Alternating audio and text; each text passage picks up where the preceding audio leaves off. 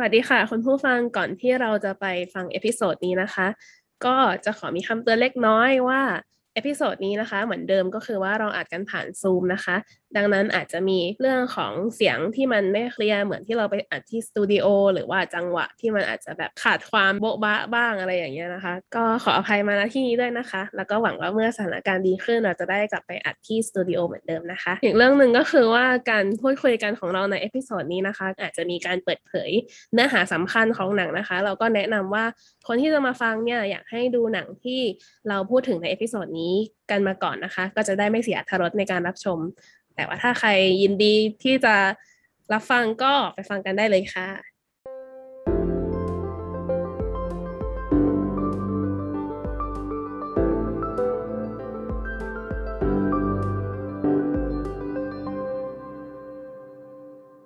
สวัสดีครับ ขอต้อนรับเข้าสู่หิวหนังพอดแคสต์นะครับ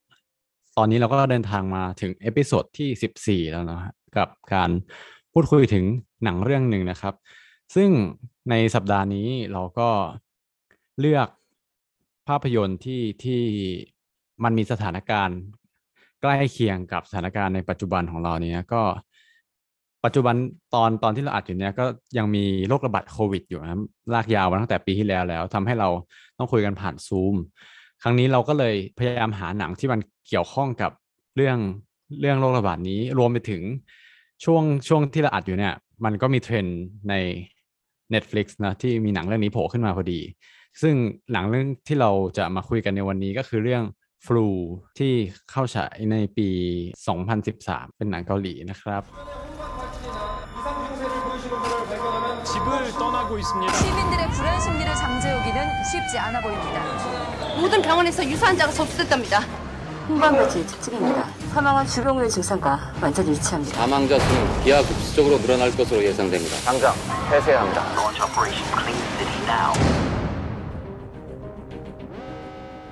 อยู่กับพวกเราสามคนเช่นเคยนะครับ ผมโอเล่นะครับ แทงค่ะ แตงโม เราเริ่มกันที่ที่เรื่องย่อสั้น ๆ ก่อนเลยของหนังเรื่องนี้จริง ๆ อ่า ถ้าเกิดมาอธิบายในยุคนี้มันก็ไม่น่าไม่น่าใช่เรื่องยากอะไร เพราะว่าทุกคนก็คงเห็นภาพอยู่แล้วว่าโอเค มันมีมันมีแรงงานจากฮ่องกงนะแบบเหมือนอพยพเข้ามาที่ในเกาหลี แล้วปรากฏว่าก็มีคนหนึ่งเป็นโรคติดต่อ ที่เขาเรียกว่าแอร์บอลที่สามารถแพร่ทางอากาศได้ ผ่านการหายใจอะไรเงี้ยเราก็เกิดเป็นโรคระบาดเกิดขึ้น แล้วสิ่งที่เกิดขึ้นก็คือเป็นเหตุการณ์จากนั้นว่า ในประเทศเกาหลีเขารับมือกันยังไง มีการควบคุมโรคยังไง แล้วก็ต้องสู้กับสถานการณ์นี้ยังไงบ้าง อืมขอเริ่มที่ความรู้สึกคร่าวๆหลังจากดูของแต่ละคนก่อนว่าเอ๊ะแต่ละคนรู้สึกยังไงบ้าง ระหว่างที่ดูหนังเรื่องนี้หรือหลังจากดูหนังเรื่องนี้แล้วอะมันมีความรู้สึกอะไรบ้าง ก็รู้สึกว่าหนังมันเวอร์มากเลยหลายหลาย จริง ๆ หนังถ้าดูแบบเอาสนุกสนุกก็รู้ก็สนุกดีนะก็แบบลุ้นตื่นเต้นดีแบบโอ้โหดราม่าเบอร์เบอร์หนักมากแต่ว่ามันก็มีความแบบความเหนือจริง ที่แบบเหนือจริง เหนือจริง เหนือจัง เหนือจริง เหนือจริงจังจังจังจริงจริงแบบมันก็มีความที่แบบมีมิติความตัวละครงี่เง่านิดนึงแบบอะไรวะแบบอย่างเช่นตอนที่ตอนที่ตอนต้นที่ ที่เป็น introduction ของตัวผู้หญิงแล้วตัวตัวคุณหมอกับคุณคุณอีคนกู้ภัยที่แบบมาเจอกันครั้งแรกแล้วแบบรถกำลังจะตกลงไปเงี้ยแล้วอีตัวผู้หญิงก็คือแบบว่ากูก็คือให้เขาช่วยอะแหละ แต่ว่าพอตอนหลังคือแบบพอแต่เขามาช่วยก็กลัวกระโปรงขาดอย่างเงี้ย แบบจะบ้าเหรอแบบแล้วตัวเองเป็นหมอด้วยนะคือก็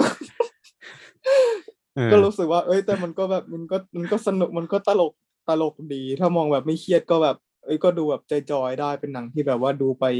ดูไปสนุกไปไม่แบบไม่คลายเครียดอะไรอย่างงี้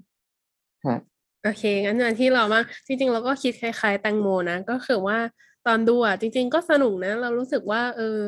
มันก็เป็นหนังแบบบันเทิงดีอะ ถ้าเราดูโดยที่ไม่ได้คิดว่า เออเราต้องได้อะไรจากมันมาก แต่มันก็ได้อะไรอยู่ดีนะแต่หมายถึงว่า มันเป็นหนังที่ดูยังไงก็สนุกอะ คือ เอ่อถึงแม้ว่าเราจะติดช่วงแรกนิดหน่อยเหมือนกันเหมือนกับแตงโมความแบบนอนเซนส์ของมันแบบว่า แต่ก็ให้อภัยได้นะเพราะว่าหนังมันก็ทำมานานแล้ว แล้วเราก็รู้สึกว่า เออแบบช่วงนั้นแบบนาราทีแบบเกาหลีที่มันบูมมันก็ต้องขายความแบบว่าคู่พระนางตอนแรกที่ต้องแบบไม่ถูกกันก่อนต้องต้องกัดกันเล็กน้อยอะไรอย่างเงี้ยเออมันก็เลยคงใส่ซีนนั้นมาเพื่อให้มันแบบดูแบบมีคอนฟ lict กุ๊กกิ๊กน่ารักแล้วมันก็น่าจะเป็นการแบบชูการ์โค้ดหนังนิดนึงแบบเหมือนเคลือบ เคลือบน้ำตาลไว้อะว่าแบบหนังที่มันพูดถึงประเด็นที่มันอาจจะหนัก ถ้าเป็นเรื่องโรคระบาด แต่พอมันมีเรื่องแบบกุ๊กกิ๊กขึ้นมาตอนแรกมันก็อาจจะดูง่ายขึ้นสนุกขึ้นอะไรอย่างเงี้ย แล้วก็รู้สึกว่าตลอดการดูหนังก็คือแบบหนังมันก็บิว เราไปได้เรื่อยๆนะหมายถึงว่ารู้สึกแบบไปกับหนังเรื่อยๆ แบบตอนที่ดราม่าก็รู้สึกดราม่าไปกับมันด้วยอะไรเงี้ยเราว่าเกาหลีมันเก่งมากเรื่องแบบเรื่องใช้เพลงหรือเรื่องจังหวะตัดต่อที่แบบว่าตอนดูก็รู้สึกลื่นไม่สะดุดเลยแล้วก็แบบเออจังหวะเศร้าก็เศร้าจริง จังหวะซึ้งก็ซึ้งจริงอะไรอย่างเงี้ยแล้วว่าก็ก็โอเคสนุกดี อืมส่วนเราเราก็บอกเลยว่าตอนที่ดูอะเราเราไม่ค่อยอินเลยกับเรื่องนี้ เอออาจจะเป็นเพราะเพราะด้วยความไบแอสของเรานั่นแหละที่ ข้อแรกคือเรามาดูในในยุคนี้ที่เออมันมีโรคระบาดจริง ๆ อยู่แล้วอะข้อที่สองก็คือ ด้วยความที่เราคาดหวังไว้สูงมาก เพราะว่าเหมือนเหมือนพอดูหน้าหนังเนี้ยเราจะไปนึกถึงแบบเพราะเราเคยดูแบบเทรนทูปูซานหรืออะไรพวกนั้นมาแล้วอะไรเงี้ยเพราะฉะนั้นเราก็เลยจะคาดหวังแบบความจริงจังเลเวลนั้น แต่ว่าติดเออติดเหมือนสองคนอะคือ คือ ในช่วงแรกมันแบบไม่จริงจังไปเลยอะนึกออกไหมแต่ว่าช่วงหลังมันจริงจังไปเลยเรา คือเราสลับสลับช่องไม่ทัน คือสมมติว่าสมมติว่าหนังมันเปิดมาด้วยด้วยความแบบตลกไม่จริงจังแบบ nonsense อะไรอย่างเงี้ยแล้วในตลอดเรื่องมันมีความ nonsense ที่ที่อยู่ในระดับเลเวลเดียวกันอะไรอย่างเงี้ยเออเราก็อาจจะอินได้ว่าโอเค เพราะว่าเราใส่ใส่กรอบการมองว่าโอเคเป็นหนังเชิง แบบเบาสมองนิดนึงอะไรอย่างเงี้ยแต่พอ ช่วงแรกมันดูแบบนอนเซนแต่ช่วงหลังมันเริ่มมาจริงจังแบบแบบเทนบูบูซานอะไรอย่างเงี้ยเราก็เลยแบบปรับจูนไม่ถูก เออจนสุดท้ายก็แบบเอ๊ะตกลงตกลงเขาแบบต้องการให้เรารู้สึกอะไรกันแน่ อันนี้คือของเราอย่างหนึ่งกับอีกอย่างหนึ่งที่เรารู้สึกว่า คือคือสังของสัปดาห์ที่แล้วก่อน เราเราคุยกันสัปดาห์ที่แล้วใช่ไหมเราก็พูดได้แค่ว่าไม่อิน เราก็เลยแบบนั่งกลับไปทวนดูใหม่ว่า เอ๊ะอะไรระหว่างดูที่ทำให้เราไม่อินบ้าง เออเราก็ ลิสมาอย่างอย่างหนึ่งก็คือเรื่องช่องเมื่อกี้ที่เราให้ฟัง ว่ามันมีการปรับไปกลับมา แต่อีกอย่างหนึ่งที่เราเห็นได้ชัดเลยว่า เราไม่ค่อยอินกับหนังเรื่องนี้ เพราะว่าตัวละครมันค่อนข้างแฟลตมันแบบตัวละครตัวนี้มี character อย่างนี้ แล้วมันก็จะมีอย่างนี้ไปตลอดทั้งเรื่องเลยอะไรเงี้ยตัวชัดๆก็คือพระเอกกับนางเอกนางเอกจะเป็นคนที่แบบกึ่งๆ เห็นแก่ตัวกึ่งๆทำเพื่อเพื่อตัวเองและพวกพ้องอย่างเช่นทำเพื่อตัวเองและลูก มันทำอย่างนี้มันก็จะมีเหตุผลอย่างเงี้ย support มันตลอดทั้งเรื่อง ในทุก ๆ การตัดสินใจของมันเลย หรือตัวพระเอกจะทำเพื่อคนอื่น มันก็จะทำอย่างนี้ในทุกๆการตัดสินใจของมันเลยแบบแม้แต่ตอนที่ช่วยคนออกจากห้างจอยก็ตัดสินใจอย่างนี้ช่วยกู้ภัยหรือช่วยเอ่อตอนสุดท้ายแล้วที่แบบจะพาออกแล้ว มันก็จะตัดสินใจด้วยเหตุผลอย่างเงี้ยตลอดเวลาเลย เราก็เลยดูแบบมันดูจัดวางมากเลยเอออย่างสุดท้ายก็คือ ทุกทุกอย่างเหมือนเหมันที่แตงโมบอกมันแบบ มันจัดวางมากๆอะแบบมันต้องเกิดอย่างนี้เท่านั้น แล้วมันก็ต้องเกิดอย่างนี้เท่านั้น แล้วมันต้องเกิดอย่างนี้เท่านั้น มันถึงจะเป็นเรื่องเป็นเรื่องนี้ได้ มันแบบไม่มีความสมจริงในแง่ ในแง่เนื้อเรื่องอะ เช่น เช่น ลูกสาวมีรีเนี่ยมันต้องแบบเป็นคนที่ไปบังเอิญบังเอิญไปเจอกับแรงงานต่างด้าว แล้วก็บังเอิญบังเอิญไปติด แล้วก็บังเอิญบังเอิญได้ได้ ไอแรงงานต่างด้าวมีภูมิคุ้มกัน เราก็บังเอิญได้รับได้รับภูมิคุ้มกันแล้ว แล้วก็สามารถกระตุ้นภูมิได้อะไรอย่างเงี้ยถือแบบเรื่องมันแบบถูกจัดวางมา พอดีเป๊ะอะไรอย่างเงี้ยแบบมันมันดูแบบมีโอกาสน้อยนิดที่จะเกิดขึ้นที่เราจะเชื่ออะไรอย่างนั้นแต่พูดอย่างนี้ไม่ได้หมายความว่าหนังหนังเรื่องนี้ไม่ได้มีส่วนดีนะ เพราะว่าในหลาย ๆ เรื่องในหลาย ๆ จุดของหนังมันก็ดี เช่น อย่างการทำเอฟเฟกต์การการ สร้างสร้างโลกที่ที่ตอนนั้นไม่รู้ว่าโรคระบาดระดับประเทศอะมันจะเป็นยังไงอะไรระดับเมือง มันเป็นยังไง มันก็ค่อนข้างสร้างได้สมจริงมาก แล้วก็ทำให้เราเชื่อถือในเหตุการณ์ที่เกิดขึ้นได้อะไรเงี้ยแล้วก็รวมถึงการคาดเดาของของสถานการณ์ที่มันจะเป็นไปอะไรเงี้ยเออเพียงแต่ติดอยู่แค่เนื้อเรื่องของตัวละครหลัก ที่มันนำพาเฉยมันก็เลยแบบไม่ค่อยอินเท่าไหร่อ๋อเออแต่ที่โอเล่พูดมาเมื่อกี้รู้สึกว่ามันเออน่าสนใจมากเลยหมายถึงว่าตอนแรกเราก็ไม่ได้คิดว่า ออตัวละครเนี่ยมันแบบเป็นแบบเดียวอย่างที่โอเล่พูด แต่ว่าพอโอเล่พูดขึ้นมาก็เออจริงว่ะ คือถ้าอย่างเงี้ยมองในมุมของคนที่ทำหนังนะเราคิดว่าเดาๆเล่นๆว่าคนเขียนบทอะแม่งต้องเขียนให้ต่างฝ่ายต่างเป็นตัวแทนของความเชื่อคนละแบบแล้วมาปะทะกันแน่เลย หมายถึงว่า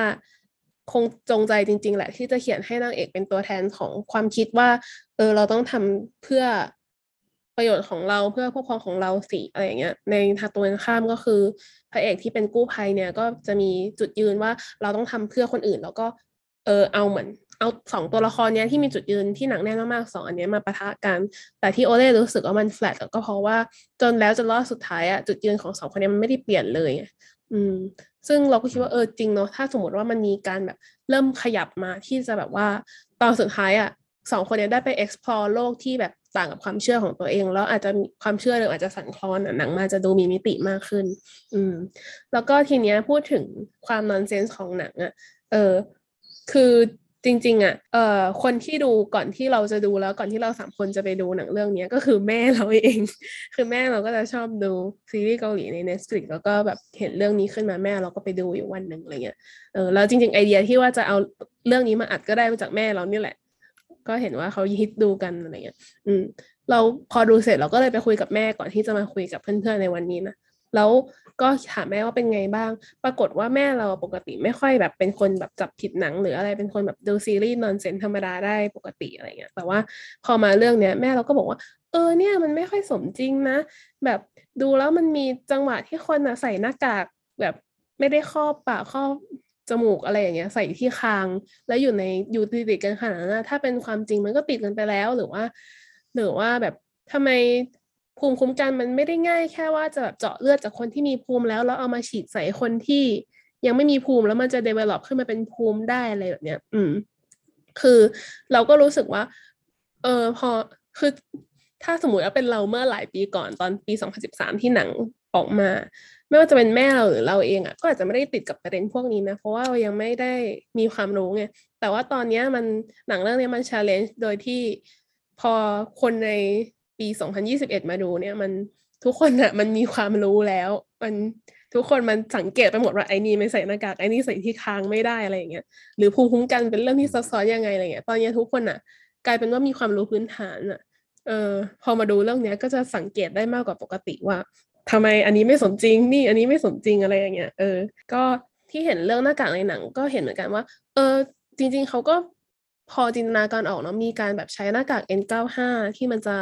ป้องกันไอ้พวกละอองรอยได้กรองได้ดีกว่าอะไรอย่างเงี้ยรวมถึงมีการแบบเรื่องของการแยกผู้ติดเชื้อกักตัวอะไรอย่างเงี้ย เพียงแต่ว่าในหนังอะมันจะมีความคล้ายซอมบี้นิดหน่อยคือว่าคือว่าดูเหมือนว่าคนที่ติดเชื้อเนี่ยมันจะแบบ จะตายจะตายง่าย แล้วก็มีการแบบเลือดหกกระจายเละเทะอะไรอย่างเงี้ยเออรวมติดถึงทีแบบนี่คือแบบอื้อหือติดทำแบบเป็นแบบ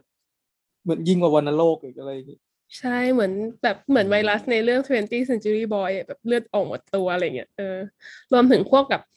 เอ่อคำสั่งประกาศปิดเมืองแบบ ล็อกให้คนในเมืองนี้อยู่แต่ในเมืองนี้แบบปิดพรมแดนอะไรเงี้ยเออไอไอเดียไอเดียอะไรพวกเนี้ยเราว่ามันคล้ายๆกับหนังซอมบี้มากกว่า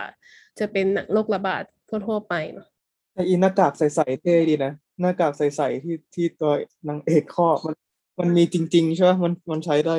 มันมีอยู่ในโลกแห่งความเป็นจริงใช่ไหมเออเมื่อกี้เมื่อกี้ไปก่อนก่อนเข้ารายการมานั่งหาเหมือนกันเพราะว่าเออคุณคุณว่าอยากหาแต่ลืมหาปรากฏว่าคือมัน ไม่ได้มีแมสขนาดนั้นอะคือต้องหาคำว่าแบบอะไรนะแมส in flu movie อะรู้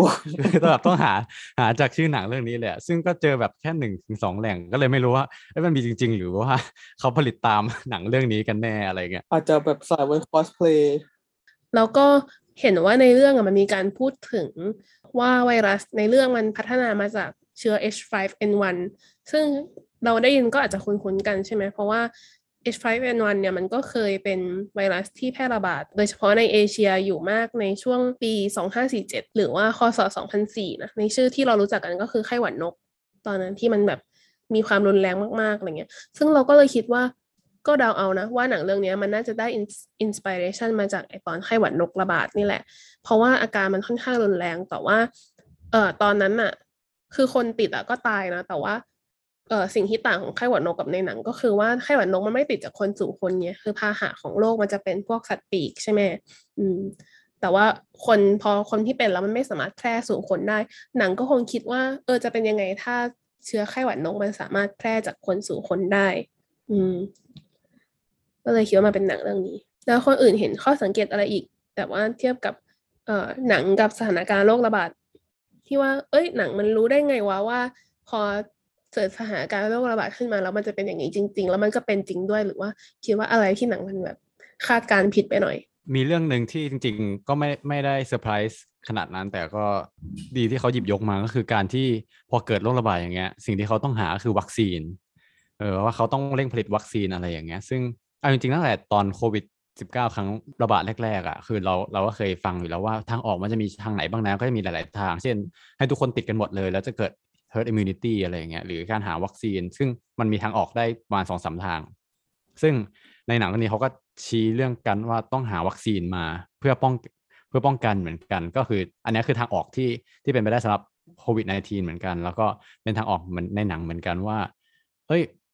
เราต้องหาวัคซีนนะอะไรอย่างนั้นเออก็เป็นเป็นสิ่งที่ที่ค่อนข้างตรงกับในในสิ่งที่เกิดขึ้นกับโควิด -19 อืมอืมอ๋อเออ สิ่งที่เราสังเกตอีกอย่างหนึ่งที่เรารู้สึกว่าเออมันดีที่หยิบยกประเด็นนี้ขึ้นมา ก็คือว่าพอมันมีคนติดเชื้อแล้วเกิดเป็นแพนดมิกระดับชาติเนี่ย สิ่งที่ต้องเกิดขึ้นก็คือว่ารัฐบาลต้องออกมาแถลงข่าวอะ่ะ เออ แล้วเราชอบซีนนี้มากเลย เพราะว่ามันสะท้อนให้เห็นดีอะว่าพอรัฐบาลต้องเอ่อเข้ามารับมือกับวิกฤตการณ์โรคระบาดที่มันเกิดขึ้นน่ะ มันมี หลายเรื่องอะที่รัฐบาลมันคิดอะอย่างสิ่งที่เรารู้สึกว่าเออมันไม่จำเป็น แต่ว่ามันต้องเกิดขึ้นกับความเป็นจริงแน่เลยก็คือว่ามันมีซีนหนึ่งตอนที่รัฐบาลจะออกมาแถลงข่าวอะแล้วก็ยังต้องแบบต้องเรียงกันว่า เอ้ย ใครจะยืนอยู่ในเฟรมบ้าง จะยืนซ้ายยืนขวาของใครอะไรอย่างเงี้ยเออ คือมันมันแบบโคตรเสียสีเลยอะว่าแบบในห้องแถลงข่าวอะรัฐบาลกำลังคิดว่าเออใครจะได้หน้าแต่ว่าในขณะเดียวกันนะประชาชนกำลังแบบทยอยติดเชื้อ แล้วก็แบบ เสียชีวิตเพิ่มขึ้นเรื่อยๆอะไรเงี้ยซึ่งเรารู้สึกว่าเออ มันน่าจะเกิดเหตุการณ์นี้ในความเป็นจริงเหมือนกัน เพราะว่าเรื่องนี้มันดูสมจริงมากๆอะที่จะเกิดขึ้น อืมอันเนี้ยคือ คือก่อนหน้านั้นเนี้ยเคยไปดูเป็นซีรีส์เหมือนก็คือเชอร์โนบิลคือมันมันอ่านคือตัวซีรีส์เองอะมันก็ไม่ได้เหมือนกับว่าตรงกับความเป็นจริงขนาดแบบร้อยเปอร์เซ็นต์ในขนาดนั้นเหมือนกันแต่ว่ามันก็มีประเด็นที่แบบคล้ายๆเรื่องนี้เลยที่แบบว่า เพราะว่าสิ่งที่อย่างที่เชอร์โนบิลเจอมันคือเหมือนกับ เป็นการเตาระเบิดนิวเคลียร์ซึ่งแบบมันเป็นสิ่งที่ในโลกมันไม่เคยเจอมาก่อนเลยใช่ปะแล้วเขาเนี่ยมันก็ต้องแบบก็ต้องคิดว่ามันจะรับมือกันยังไงอย่างเงี้ยซึ่งมันก็มีผู้เชี่ยวชาญที่แบบว่าเขาก็แนะนำรัฐบาลว่าแบบ เอ้ยมันควรคุณอะควรจะย้ายคนออกไปได้แล้วเพราะว่านี่มันแบบเป็นสิ่งที่มันอันตรายมากต่อประชาชนในเมืองอะไรอย่างเงี้ยแต่ละไอตัวรัฐบาลตัวโซเวียตอะถ้าเรื่องนี้มันแดงออกไปอะมันก็คือแบบก็คือซวยแน่ก็คือคนก็จะรู้ทั่วโลกว่าแบบเตาระเบิดอะไรเงี้ยมันก็เลยแบบว่า กลับว่าปิดข่าวดีกว่า แบบไม่เอาให้ข่าวให้คนมันรู้หรืออะไรอย่างเงี้ยไม่ให้คนย้ายออกซึ่งแบบ เออก็กลายเป็นว่าจริง ๆ แล้วเรื่องบางทีการตัดสินใจของรัฐบาลมันอาจจะแบบไม่ได้มองไปที่คนด้วยซ้ำมันคือมองไปในภาพอีกภาพใหญ่ก็คล้ายๆกับโยงในเรื่องกันที่แบบว่า ไม่รู้มันคือหลักศีลธรรมหรือเปล่านะแต่คือเหมือนกับว่าความสำคัญในการตัดสินใจว่าแบบจะเบสในกับอะไรไปมากกว่าแบบกับชีวิตคนหรือว่ากับ ความมั่นคงของชาติหรืออะไรอย่างเงี้ย อือืมมซึ่งผมก็มีเห็นในเคสนี้เหมือนกันใช่จะเห็นได้ชัดเลยเนาะตอนที่รัฐบาลเอ่อรัฐบาลอเมริกาส่งตัวแทนเข้ามาในห้องวอลลุ่มอะเนาะรัฐบาลเกาหลีในตอนนั้นแล้วก็ต้องชั่งใจระหว่างว่า เอ้ย ถ้าให้อเมริกามาฉันจะเสียเรื่องของความมั่นคงภายในประเทศหรือเปล่า ถ้ารัฐบาลอเมริกาเข้ามาแทรกแซงการจัดการวิกฤตการณ์อะไรอย่างเงี้ยอืม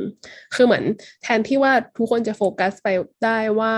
เราจะช่วยเหลือประชาชนยังไงดีอะมันต้องมาแบบคิดพะวงหลายเรื่องเหลือเกินอะไรเงี้ยในเรื่องมิติทางการเมืองด้วยอะไรเงี้ยอันนี้เสริมเสริมด้วยด้วยสิ่งที่แบบว่าตัวเองเห็นกับเทียบกับความจริงกับสถานการณ์ตอนนี้ก็คือ มันแน่นอนว่ามันก็ต้องมีความแตกตื่นของคนธรรมดาตาดำๆตาสีตาสายอย่างเราที่แบบว่ากลัวเกิดอะไรขึ้นมาอะไรอย่างเงี้ยแล้วมันก็จะมีแต่อีในหนังนี่คือแบบโอ้โหเล่นแบบเบอร์เบอร์สิบเบอร์ร้อยเลยแบบ คนนี่ก็โอ้โหกรีดกราย กลัวกันแบบรุนแรงมาก แต่จริงๆอะก็ถึงแม้ว่าเราจะมองว่าในหนังมันดูแบบไร้สาระไปในบางแม่มุมที่แบบโอ้ยเกินจริงหรือเปล่าแต่ในโลกแห่งความจริงมันก็เกิดขึ้นอย่างนั้นจริง ๆ แม้ มันอาจจะไม่ได้ถึงขนาดที่แบบคนแหกแหกคุกแหกแหกเมืองออกมาเพื่อจะออกไปโซเหมือนในหนังที่แบบยิงทหารออกมายิงอะไรอย่างนี้แต่แบบว่า เราก็เห็นว่าแบบโควิดที่มันเกิดขึ้นก็มีคนที่แบบฟุบกลางถนนหรืออะไรอย่างเงี้ยซึ่งมันก็ เป็นภาพที่เหนือจริง หรือว่าอย่างที่ที่แบบในอินเดียที่มันเกิดขึ้นที่แบบเขาเผาศพกันกลางลานจอดรถอะไรเงี้ยซึ่งแบบ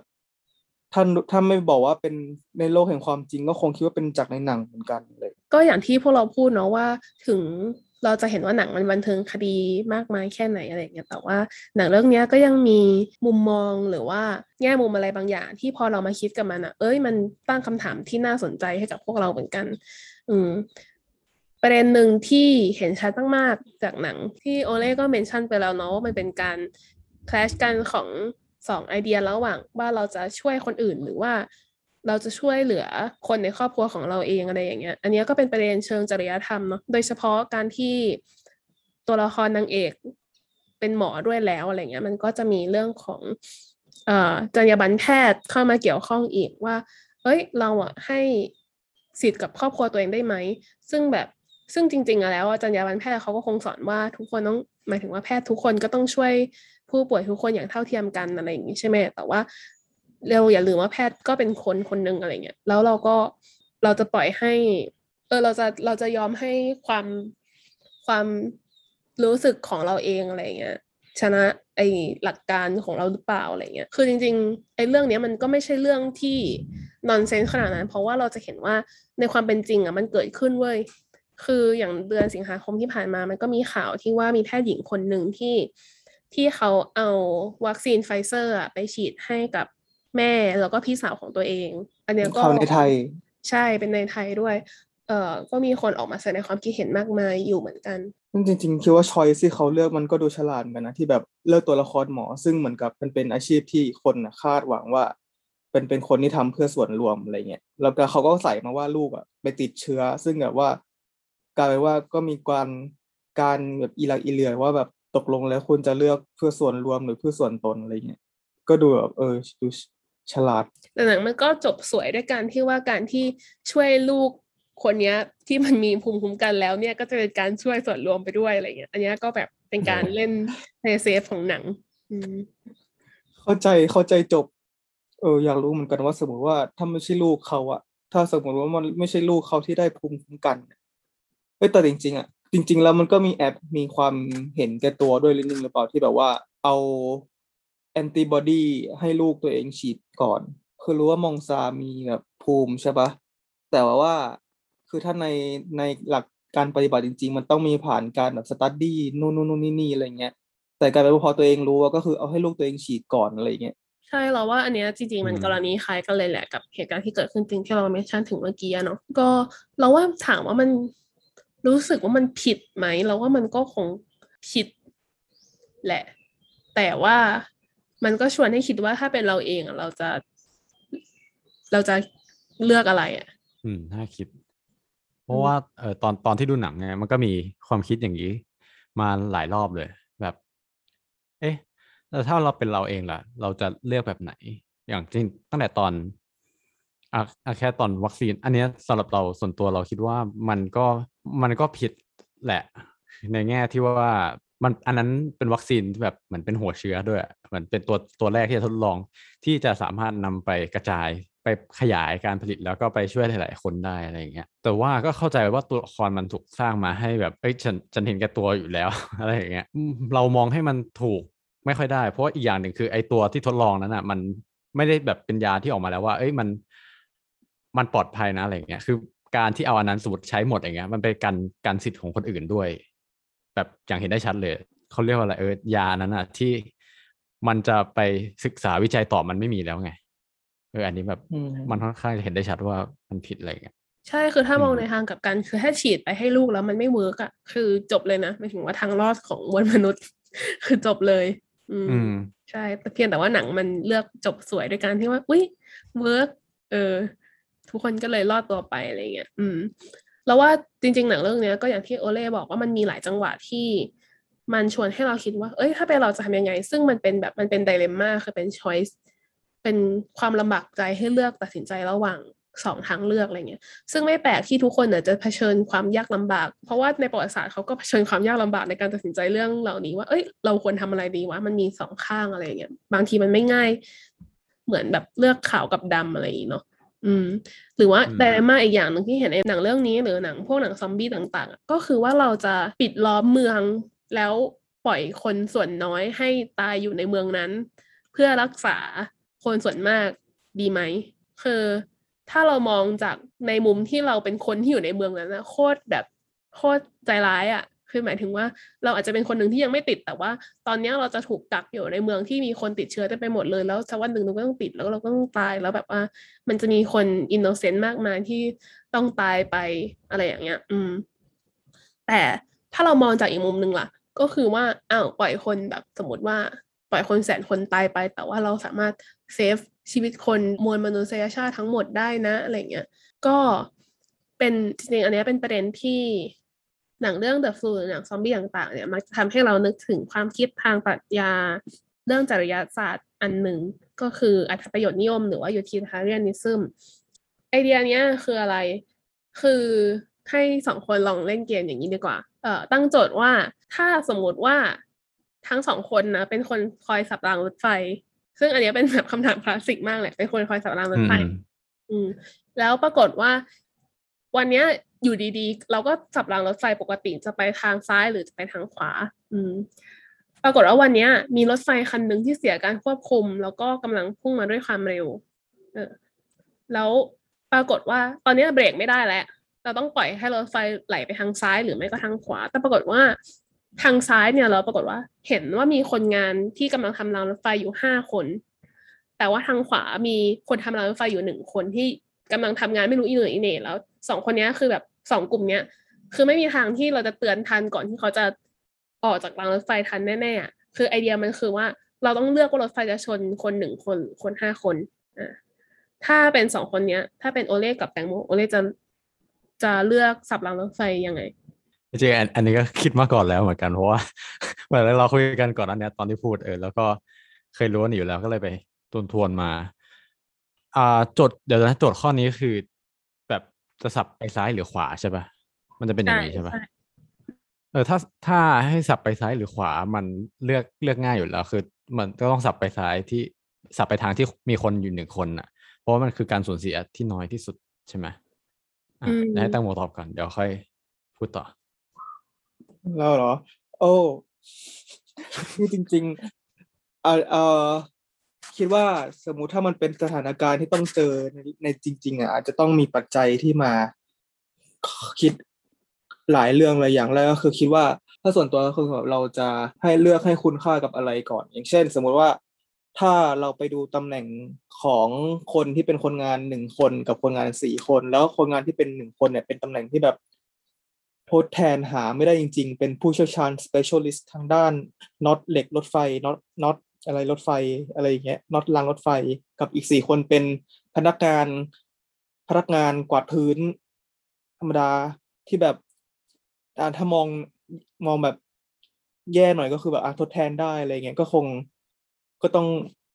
ปล่อยให้เขาจากไปอะไรอย่างเงี้ย แต่ว่าแต่ในขณะเดียวกันถ้าสมมุติว่าพนักงานสี่คน อันนี้จะเป็นคุณค่าในเชิงของแบบ เชิงงานเลยนะแบบเชิงแบบ เชิงงานเชิงงานอะไรเงี้ยเชิงแบบการทำงานทุนทุนอะไรไม่รู้ไม่รู้จะพูดว่าอะไรไม่รู้แต่ว่าถ้าเป็นหนึ่งคนเป็นคนงานที่ทดแทนได้สี่คนก็ทดแทนได้เหมือนกันก็อาจจะต้องแบบเลือกที่จะให้หนึ่งคนออกไปก็นี่ก็เลยมองว่าเออจริง ๆ แล้วมันก็ขึ้นอยู่เหมือนกันว่าตัวตัวอย่างตัวเราอะมันเราเลือกที่จะให้ค่ากับอะไร หรือถ้ามองอีกในแง่หนึ่งก็คือสมมติถ้าเราลองมองว่า สมมติว่าถ้า ถ้าการให้มันชนหนึ่งคนแล้วต้องกระทบกับรางรถไฟอีก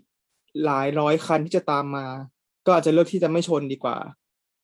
ไม่ชนหนึ่งคนเนี่ยแต่ไปชนสี่คน อะไรอย่างเงี้ยอืมก็เหมือนกับหนัง Imi- imitation game ที่ คุณผู้ฟังคะขออภัยค่ะ พอดีว่าเราเมาส์กันมันเกินไปหน่อย แต่ว่าแตงโมกำลังจะเปิดเผยเนื้อหาสำคัญของหนังเรื่อง Imitation Game นะคะ ถ้าใครที่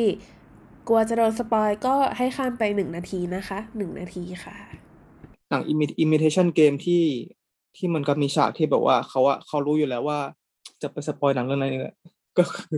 ก็คืออีตัวอลันเทอริงอะเขาก็รู้แล้วว่าเรือที่มีแม่ของนักวิจัยคนอะอยู่ในเรืออยู่นั้นแล้ว แล้วเหมือนกับว่า คือเขาก็จริงๆอะในทีมที่เขาแกะรหัสอะเขาแกะครบนะว่าไอเรือเนี้จะโดนยิงเขาก็รู้เลยว่ามันจะสามารถ คือเขามีชอยเสียบเลือกที่จะเซฟ เรือนั้นนั้นได้อะแล้วแม่ของคนที่เป็นแม่เรืออะไรสักอย่างที่เป็นของคนนี้ในทีมวิจัยเขาก็จะมีชีวิตรอด แต่ว่าทีมก็เลือกที่จะแบบไม่เซฟเพราะว่าคิดว่าถ้าเซฟอะก็คือ ชาติที่เป็นชาติศัตรูก็จะรู้ว่าเราอีแกะรหัสแก๊งได้เนี้ยแล้วถอดรหัสได้แล้ว ใช่ ก็กลายเป็นว่า ผลประโยชน์นะที่เขาคิดตอนนั้นมันคือ เขาคิดว่าสิ่งที่เขาทำสำคัญที่สุดก็คือ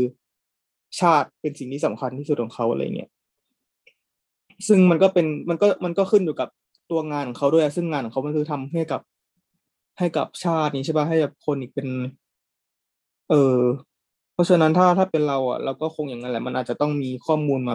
ตัดสินใจมาประกอบด้วยอะไรอย่างเงี้ยหรือว่าคิดอยู่กับเราเชื่ออะไรด้วย แต่ว่า อืม เออสิ่งที่แตังโมพูดมาเนี่ยมันแบบเออผู้ฟังลองฟังแล้วก็หรือลองตอบคำถามกับตัวเอง แล้วก็เขาเรียกว่าอะไรวิเคราะห์ไปด้วยกันนะคะ ก็จะเห็นว่า เอ้ย จริง ๆ แล้วเริ่มมีไอเดีย concept มากกว่าเรื่องของจำนวนคนและตอนแรกเราอาจจะรู้สึกว่าเฮ้ยหนึ่งคนกับห้าคนก็ชนหนึ่งคนอยู่ว่ายังไงห้าคนก็เยอะกว่า แต่ว่าพอแตงโมมีเรื่องพูดของเรื่องว่า สิ่งที่แตงโมนำมาชั่งน้ำหนักในตาชั่งแห่งความยุติธรรมของแตงโมเนี่ยมันเริ่มมีเฮ้ยแล้วเรื่องของ skill ว่า คนที่เราจะเสียไปในองค์กรเนี่ย เขาเป็นคนที่มีความสามารถหรือเปล่าแบบเป็นความสามารถเขายูนิคหรือเปล่า มันหาคนทดแทนได้หรือเปล่า อันนี้แตงโมเริ่มหยิบเข้ามาใส่ในในตาช่างแล้วหรือว่าเรื่องของที่ว่าถ้าชนหนึ่งคนแล้วผลระยะยาวหลังจากนี้ล่ะ ถ้ามันมีรถไฟมาอีกสมมติสี่ขบวนที่เสียการควบคุมเหมือนกันแล้วมาชนกันอะไรเงี้ยผลระยะยาวในลองเทอมคือ เรามองแค่เอ่อสิบ วินาทีนี้มันอาจจะชนหนึ่งคนมันอาจจะโอเคกว่า แต่ว่าถ้ามองสมมติสิบชั่วโมงถัดไปอะไรเงี้ย ผลที่ตามมาของการไปชนหนึ่งคนจะร้ายแรงกว่าอะไรเงี้ย เออแล้วก็ชวนให้ลองคิดว่าแล้วถ้าเราลองเปลี่ยนละไม่ใช่คนงานห้าคนกับคนงานหนึ่งคน แต่ว่าสมมุติว่าคนห้าคนนั้นนะเป็นนักโทษ เป็นนักโทษที่มีความผิดร้ายแรง สมมติเป็นนักโทษคดีฆ่าข่มขืนอะไรเงี้ย เออทั้งหมดเลยอะไรเงี้ยทุกคนลองพิจารณาดูว่าตาช่างในใจของคุณมันค่อยเขวไปหรือเปล่า หรือถ้าสมมติว่าหนึ่งคนเท่านั้นที่แตงโมอย่างที่แตงโมพูดว่าเป็นคนที่มีความสำคัญกับคุณเช่นเป็นแม่ของคุณหรือว่าเป็นเพื่อนของคุณล่ะเออตาช่างในใจคุณเริ่มค่อยเขวไปหรือเปล่าอะไรเงี้ยเราจะสังเกตว่า เอ้ยมันมีเรื่องของการเอ่อชั่งน้ำหนักอะไรบางอย่างเงี้ยตลอดเวลา หรือว่าจริงๆคำถามเนี้ยเป็นคำถามที่เป็นคำถามคลาสสิกเลยแหละเวลาจะพูดถึงปรัชญาทางจริยศาสตร์ แล้วก็จริงๆ มีคลาสอันหนึ่งที่เราอยากแนะนำทุกคนมาก ๆ คลาสชื่อ justice what's the right thing to do ของมหาวิทยาลัยฮาร์วาร์ดถ้าสมมติว่าใครสนใจก็ไปหาดูได้ใน YouTube มันก็มีมากมายหลายตอนอะไรเงี้ย ซึ่งตอนที่หนึ่งมันพูดเรื่องนี้เลยพูดถึงเรื่อง utilitarianism กับเรื่องคำถามเรื่องรางรถไฟเนี่ยแล้วเขาก็เรียกนักเรียนในคลาสแต่ละคนขึ้นมาแชร์ไอเดียของตัวเอง มีกระทั่งคนที่คิดว่าเขา เลือกที่จะไม่ยุ่งกับคันสับรางรถไฟเลย คือหมายความว่า เขารู้สึกว่าถ้าสมมติรางรถไฟตอนเนี้ย มันมุ่งไปทางซ้ายอยู่แล้วไปทางฆ่าฆ่าคนห้าคน เขาก็จะปล่อยให้มันเป็นไปตามอย่างที่มันเป็นอย่างนั้น หรือถ้ามันทางรางรถไฟตอนนี้มันมุ่งไปทางขวาที่จะฆ่าคนหนึ่งคนอยู่แล้วเขาก็จะปล่อยให้มันเป็นไปอย่างนั้น เขาจะเลือกไม่ไม่ยุ่งกับรางรถไฟเพราะเขาถือว่าเขาจะไป เขาเรียกว่าอะไรขัดความประสงค์ของธรรมชาติอะไรเงี้ยแต่ก็มีคนตั้งคำถามว่าเฮ้ยแต่การที่คุณเลือกที่จะไม่ทำอะไร ก็คุณคุณก็เลือกเหมือนกันนะคือสุดท้ายคุณก็กลับมาเลือกอยู่ดีว่าคุณจะสับหรือไม่สับซึ่งไอเรื่องการช่างตาช่างของอะไรบางอย่างเนี่ยมันก็เป็นเรื่อง utilitarianism เนี่ยก็คือว่าเราเชื่อว่า เวลามีทางเลือก A กับ B อะเราจะพยายามเอาอัตประโยชน์ เอา utility เอาแบบ เอาสิ่งที่มันจะเกิดประโยชน์ขึ้นของทางเลือก A กับทางเลือก B เนี่ยมาใส่ตาช่างแล้วก็ช่างน้ำหนักกัน ซึ่งแต่ละคนจะเลือก include จะเลือกใส่อะไรเข้าไปในสเกลตาช่างของคุณบ้าง คุณจะใส่แค่ว่า คุณจะนับว่า เอ้ย คนนี้มีความผิด มีความดี ความช่วยยังไงไหม คุณจะนับว่า เอ่อ คนนี้มีเงินเดือนเท่าไหร่ไหมอะไรอย่างเงี้ย เออ อันเนี้ยมันเลยเป็นเอ่อคำถามที่จะถัดมาจาก utilitarianism นะว่าถ้าคุณเลือกที่จะชั่งน้ำหนักแล้วอะคุณจะเอาอะไรมาชั่งบ้าง อืม มีมีเอ่อมีแทรกนิดนึงอืมก็คือ N N Justice เนี่ยจริงๆมีมีหนังสือเป็นแปลไทยด้วย ชื่อว่าความยุติธรรม Justice What's the right thing to do ของคุณแปลคือคุณสุรินสรณีสรณีอาชวาใช่อาชวานันทกุลเออใช่แล้วเป็นคนแปลชื่อดังนะ ใช่ แปลไทย แต่ว่าถ้าถ้า ใครมีสกิลในการฟังภาษาอังกฤษแบบดูใน YouTube ก็ดี คือเราว่ามันมันมันอะแล้วก็ฟรีด้วย มีมีเสียงแบบใช่มีน้ำหนักมีแบบเออหรือว่าเพใครราะมันเป็นคก็ลาสใน Harvard ใช่ป่ะมันเป็นคลาสเรียนใช่ที่เขาสอนเป็นวิชา justice เลยอะไรอย่างเงี้ยใช่ ซึ่งคนสอนคือไมเคิลเจสันเดลก็คือเป็นคนเดียวกับคนที่เขียนหนังสือออกมานั่นแหละ อ๋อแล้วก็อยากจะแนะนำให้แบบเพื่อนๆ ถ้าไม่รู้จะคุยอะไรกับเพื่อนฝูงดี หรืออยู่ในวงเล่าแล้วจะหาอะไรคุยดี เออลองถามคำถามเนี้ย แต่ละคนก็รู้สึกว่า เรารู้สึกว่ามันเป็นคำถามที่น่าสนใจดีนะแล้วก็ชวนให้แต่ละคนได้มุมมองว่าเฮ้ยไอคำว่าอัตประโยชน์เนี้ยเราควรจะนับรวมอะไรบ้างล่ะอ่ายกตัวอย่างไดเรม่าอีกอันหนึ่งสมมติว่า คือพอเป็นเรื่องสับรางรถไฟอะทุกคนก็อาจจะคิดว่าจะบ้าเหรอชีวิตมันไม่ได้มีเหตุการณ์ที่คุณจะต้องสับรางรถไฟตลอดนึกออกไหมแต่ว่าอยากจะบอกว่าจริง ๆ แล้วมันเกี่ยวข้องกับเราทั้งในแบบแง่แบบทั้งในระดับที่ชีวิตประจำวันทั่วไปไปถึงระดับนโยบายการวางนโยบายของชาติอะไรอย่างเงี้ย อืมหรือในเรื่องเนี้ยที่มันรัฐบาลมันต้องเลือกจากคนส่วนน้อยเพื่อรักษาคนส่วนมากเลยอะถ้ากลับมาเรื่อง เอ่อ สมมติคุณไปตลาดแล้ว คุณจะซื้อเอ่อผงซักฟอกมีผงซักฟอกสองยี่ห้ออะไรอย่างเงี้ย อืม สมมติว่าผงซักฟอกยี่ห้อ A มันถูกกว่า แต่ผงผงซักฟอกยี่ห้อ B เนี่ย คุณชอบกลิ่นมันมากกว่า อันนี้คุณต้องชั่งน้ำหนักแล้วว่า คุณให้คะแนนกลิ่นที่หอมกว่าของผงซักฟอก B กี่คะแนน แล้วคุณให้คะแนนราคาถูกของผงซักฟอก A กี่คะแนน หรือถ้าคะแนนความต่างของราคามันแพ้คะแนนความต่างของเรื่องกลิ่นอะไรเงี้ยคุณจะเลือกซื้อ B หรือเปล่าอะไรเงี้ยเออ ซึ่งถามว่า เออชีวิตจริง โอเค เราอาจจะไม่ได้มีคะแนนหรือมีตาช่างขนาดแต่ว่ากระบวนการเหล่านี้มันก็เกิดขึ้นในใจเราว่าความคุ้มค่าเราจะเลือกอันไหน มันก็เกิดขึ้นในใจเราเสมอ หรือกระทั่งสมมติว่านโยบายของรัฐบาลจะสร้างเขื่อนผลิตไฟฟ้าสมมตินะอืม สมมติว่าคนในเมืองตอนเนี้ย ไฟฟ้าเริ่มไม่พอแล้วแล้วก็มีปัญหาไฟติดๆดับๆ ทีนี้เรามีหมู่บ้านในทางเอ่อทางภูเขาอยู่อันนึงที่ มีน้ำไหลแรงมาก แล้วเราจะทำเขื่อนไฟฟ้าพลังน้ำเนี่ย มันสามารถทำแล้วก็มาชดเชยความขาดแคลนไฟฟ้าของคนในเมืองได้มากเลย แต่ว่าปัญหาคือเราจะต้องไล่ที่คนที่อยู่ที่นั่นมานานอะไรเงี้ยออกไป อืม หรือว่าเราจะต้องลุกลานเอ่อถิ่นที่อยู่ของสัตว์ป่า หรือว่าเราจะต้องทำลายต้นไม้ เออ ทีเนี้ย อันนี้เกิดเป็นคำถามขึ้นมาแล้วว่า เราจะชั่งน้ำหนักอะไรได้บ้าง แน่นอนว่าถ้าสมมติคุณมองในแง่ตัวเลขทางเศรษฐกิจอะการสร้างเขื่อนอะมันดีกว่าการไม่สร้างเขื่อนอยู่แล้วเนอะไหมเพราะว่าอะคนในเมืองมีพอมีไฟฟ้าปุ๊บมันก็เกิดการพัฒนาทางเศรษฐกิจในเมืองนู่นนี่นั่นมากมายอะไรเงี้ย แต่ถามว่าตาช่างเนี้ย คุณเอาเอาเขาเรียกว่าอะไร สมมติถ้าเอาแง่มุมผลกระทางสิ่งแวดล้อมเอามาชั่งด้วยหรือเปล่า หรือว่าความสุขของคนเอามาชั่งได้ไหมอะ แบบว่า อย่างเช่นอะคนในเมืองจะมีความสุขมากขึ้น เพราะว่ามีไฟฟ้าใช้ แต่ว่าคนที่อยู่ที่นั่นมานานจะเสียความสุขไป เพราะว่าถูกไล่ที่อะไรอย่างเงี้ยแล้วความสุขมันมีคะแนนเท่าไหร่แล้วคะแนนของความสุขคนในเมืองกับคนที่อยู่ที่นั่นต่างกันไหมอะไรอย่างเงี้ยเออ เราจะพบว่ามันมีการประเมินอะไรอย่างเงี้ยอยู่ตลอดเวลา คือแล้วมันเกิดขึ้นจริงนะ หมายถึงว่าอย่างเช่นการจะสร้างพื้นที่อุตสาหกรรมอะมันก็ต้องมีการประเมินแบบ EHIA ที่แบบว่าถ้าคุณสร้างเขื่อนแล้ว หรือคุณสร้างพื้นที่นี้เป็นอุตสาหกรรมแล้วจะมีสัตว์น้ำจากสมมุติว่าร้อยหนึ่งร้อยสี่สายพันธุ์เนี่ยสมมติว่ามันเสียไปเหลือแค่ยี่สิบสามสายพันธุ์เนี่ยมันจะเกิดผลกระทบอะไรบ้างหรือว่ารายได้ชาวบ้านจากการประมงจากสมมติว่าครัวเรือนละ ห้าหมื่นบาทต่อเดือน จะเหลือแค่ครัวครัวเรือนละหนึ่งหมื่นบาทต่อเดือนไหมอะไรอย่างเงี้ยเออมันมีการประเมินอะไรแบบนี้ตลอดเวลาแต่ว่าเราต้องตั้งคำถามว่า การประเมินเนี้ยมันเที่ยงทำไหมแล้วก็เขาใส่ตาช่างแบบใส่เกณฑ์อะไรลงไปในตาช่างบ้างอะเพื่อที่ออกมาเป็นแต่ละนโยเออแต่ละนโยบายอะอืม อืมเออแล้วเราอยากเสริมด้วยคือเหมือนกันว่า ไม่รู้ว่าเป็น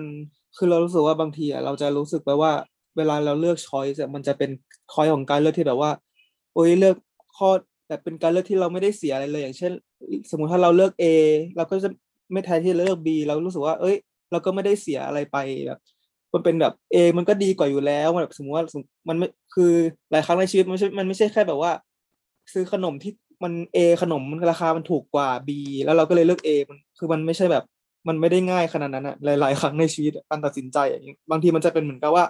อย่างอย่างอย่างที่แพงยกตัวอย่างมาหลายอันเหมือนกัน แล้วก็อย่างเช่นหนึ่งมันก็อาจจะเป็นแบบ สมมุติว่าเรื่องแบบเลือกที่ทำงานอย่างเงี้ย สมมุติว่าเลือกออฟฟิศ A ไกลบ้านแต่เงินเดือนเยอะกว่า หรือ B ใกล้บ้านแต่เงินเดือนน้อยอะไรเงี้ยมันจะเป็นแบบในหลายครั้งในชีวิตมันไม่ใช่การเลือกที่แบบว่า มันจะช้อยหนึ่งมันดีกว่าช้อยอีกช้อยหนึ่งทุกอย่างเลย แล้วแบบมันเลือกได้ง่ายๆอะมันคือแบบบางทีมันก็ต้องแบบแล้วแต่ว่าเรา จะตัดสินใจจากอะไรเหมือนกัน อืมอืมใช่ หรือว่าอืมบางทีอะคุณ i t y ที่เรามาชั่งน้ำหนักอะบางอย่างมันง่ายที่จะตีความเป็นตัวตีเป็นตัวเลข แต่บางอย่างมันยากอะที่จะตีเป็นตัวเลขอะ อย่างเช่นที่แตงโมพูดสมมติเลือกที่ทำงาน ที่หนึ่งไกลบ้านกับที่หนึ่งใกล้บ้านแต่ว่าเงินเดือนต่างกัน สมมติเรามองแค่ว่าอาตีเป็นตัวเลขแล้วกันเป็นเงินที่เราจะได้รับแบบสุทธิแบบก็เอาเงินเดือนมาหักลบกับค่าเดินทางอะสมมติว่า แล้วก็ดูว่าอะเงินที่ไหนเหลือเยอะกว่ากันอะไรเงี้ยมันก็ได้เหนือไหม แต่ว่าเราอย่าลืมว่ามันมี quality มีแบบปริมาณบางอย่างอะที่มันตีค่าเป็นตัวเลขได้ลำบากอะอืมอืมอย่างเช่นอะเพื่อนร่วมงานอะอะไรเงี้ยหรือว่าความสุขในการทำงานหรือว่า ความน่าเบื่อสมมติเราอาจจะเป็นคนไม่ชอบเดินทางสุดๆเลยอะขึ้นรถเมล์แล้วแบบชีวิตเหมือนจะตายอะไรเงี้ยเออ ถ้าอย่างนั้นแบบเราจะคิดแค่เรื่องที่เป็นตัวเลขได้จริงๆหรออะไรเงี้ยแต่ปัญหาก็คือว่าพอเราใช้วิวของ utilitarianism อะ มันง่ายที่ว่าเราจะเลือกมาแค่สิ่งที่มันตีความเป็นตัวเลขได้อะอืม แล้วมันมักจะอืม exclude มันมักจะผลักสิ่งที่ตีความเป็นตัวเลขไม่ได้ออกไปจากตาช่างอันนี้อะ อืม เนี่ยคือปัญหาของ utilitarianism อืมพูดง่ายๆคือ utilitarianism อะมันก็จะมองแค่เหมือนสิ่งที่มันวัดได้เฉยๆใช่ไหมอืม แล้วก็เอามาคิดเลย อ๋อ ก็จะเป็นจุดบอดของของแนวคิดนี้ คือเรารู้สึกว่าพูดเลยในหนังอะ เราไม่ได้มีจะเห็นว่าเราไม่ได้มี คือเขาพาเราไปตัดสินใจไดเลมม่าในหลายในหลายมิติเหมือนกันนะ อย่างเช่น เราจะเห็นเพราะว่าหนังมันไม่ได้เซนเตอร์แค่ตัวละครเหมือนกับตัวละครตัวเดียวที่แบบเราตามตามแค่ตัวหมอไปอย่างเดียว แต่เราจะเห็นว่ามันจะได้เห็นการตัดสินใจในในหลาย ๆ มิติหรือในหลาย ๆ ตัวละครเหมือนอย่างเช่นของอีตั้งแต่ตอนเริ่มแรกเลยที่แบบจะจะไปช่วยอีอีอีคุณหมอนั่นไหมอะไรอย่างเงี้ยหรือว่าจะเป็นในระดับ คุณหมอที่จะช่วยลูก หรือว่าจะช่วยคนอื่นดี หรือว่าในระดับนายกรัฐมนตรี เอ้ยประธานาธิบดีที่แบบว่า จะทำยังไงกับประเทศอะไรอย่างเงี้ยก็รู้สึกว่า เออก็น่าสนใจดีเหมือนกัน ก็ชวนคิดดี ถึงแม้ว่ามันจะมึงจะอะไรหลายๆอันอืมแบบโอ้โหพูดง่ายๆคือมันมันมันมันยิงตั้งเลยโจเหรทอย์มาดีแต่มันแบบไอ้นี่วะเออแบบมันโอ้โหลงต้องง่ายยิงไปคนเลยอย่างเงี้ยเออโอ้โหเออไปไกลมาก เออเราว่าปัญหาโอเคของหนังอะคือแทนที่ว่ามันจะทำให้ไดเลมม่ามันดูน่าหนักใจที่จะเลือกจริง ๆอะแต่ว่ามันดันผลักช้อยหนึ่งไปสุดโต่งไปเลยอะให้ให้คนดูรู้สึกว่าอืมอืมอ๋ออืมที่ตัวเอกตัดสินใจอย่างเงี้ยมันชอบทำแล้วอะไรอย่างเงี้ยเออมันก็เลยอาจจะขาดมิติในเรื่องของการที่คนดูจะได้วิพากษ์การตัดสินใจของตัวละครไป อืม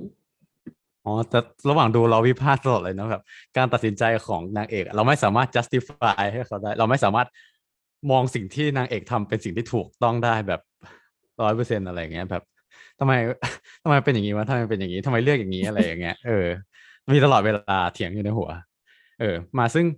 เมื่อกี้เออแทรกอีกอย่างหนึ่งคือ เมื่อกี้ตอนที่แพงพูดเรื่องเรื่องการสร้างเขื่อนมันทำให้เรานึกถึง นึกถึงตอนที่เรียนวิศวะปีหนึ่งเลยคาบแรกจำได้เลย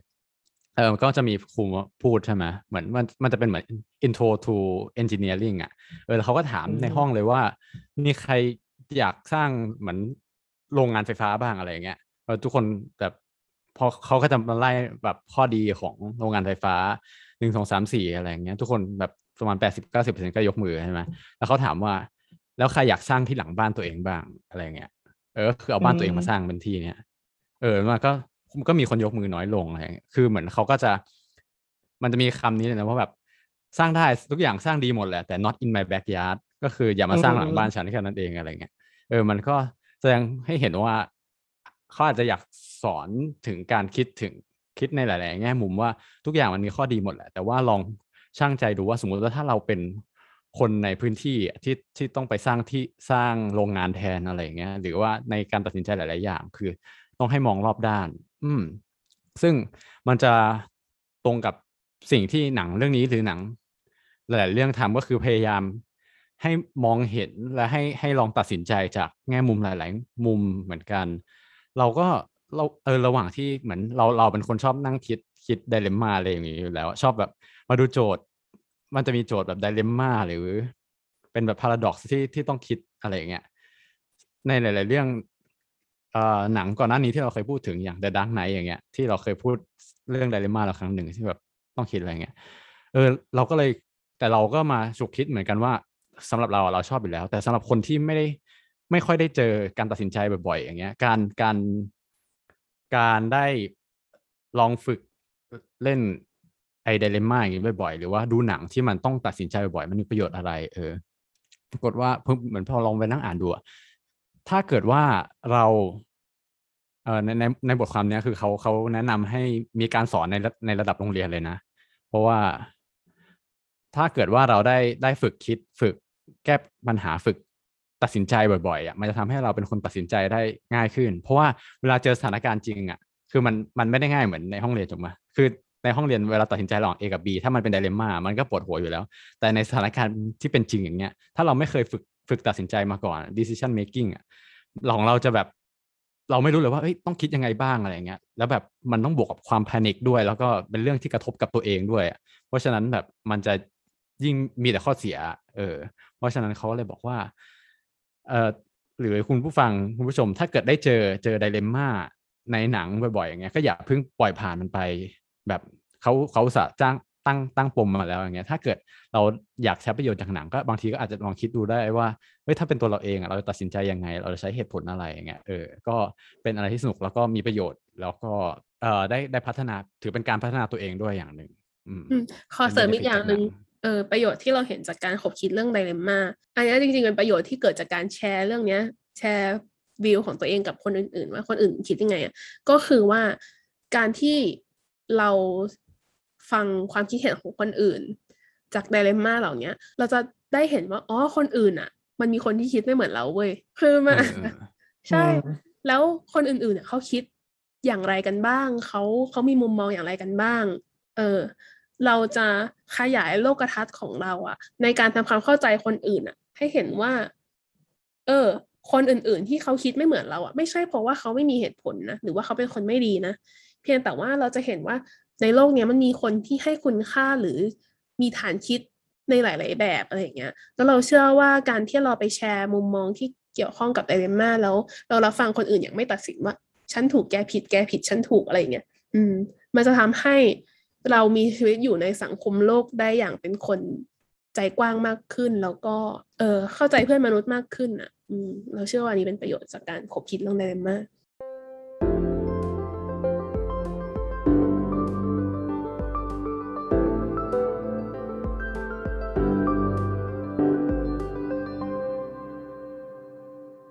หนังเรื่องนี้ไม่ใช่แค่มีเรื่องประเด็นเอติกเท่านั้นที่เราเห็นเนาะเรายังเห็นอีกสิ่งหนึ่งที่พวกเราสามคนเห็นออกมาจากหนังก็คือว่า เราเห็นมุมมองของคนเกาหลีที่มีต่อเรื่องต่างๆ เนี่ย ที่มันสะท้อนจากหนัง พอ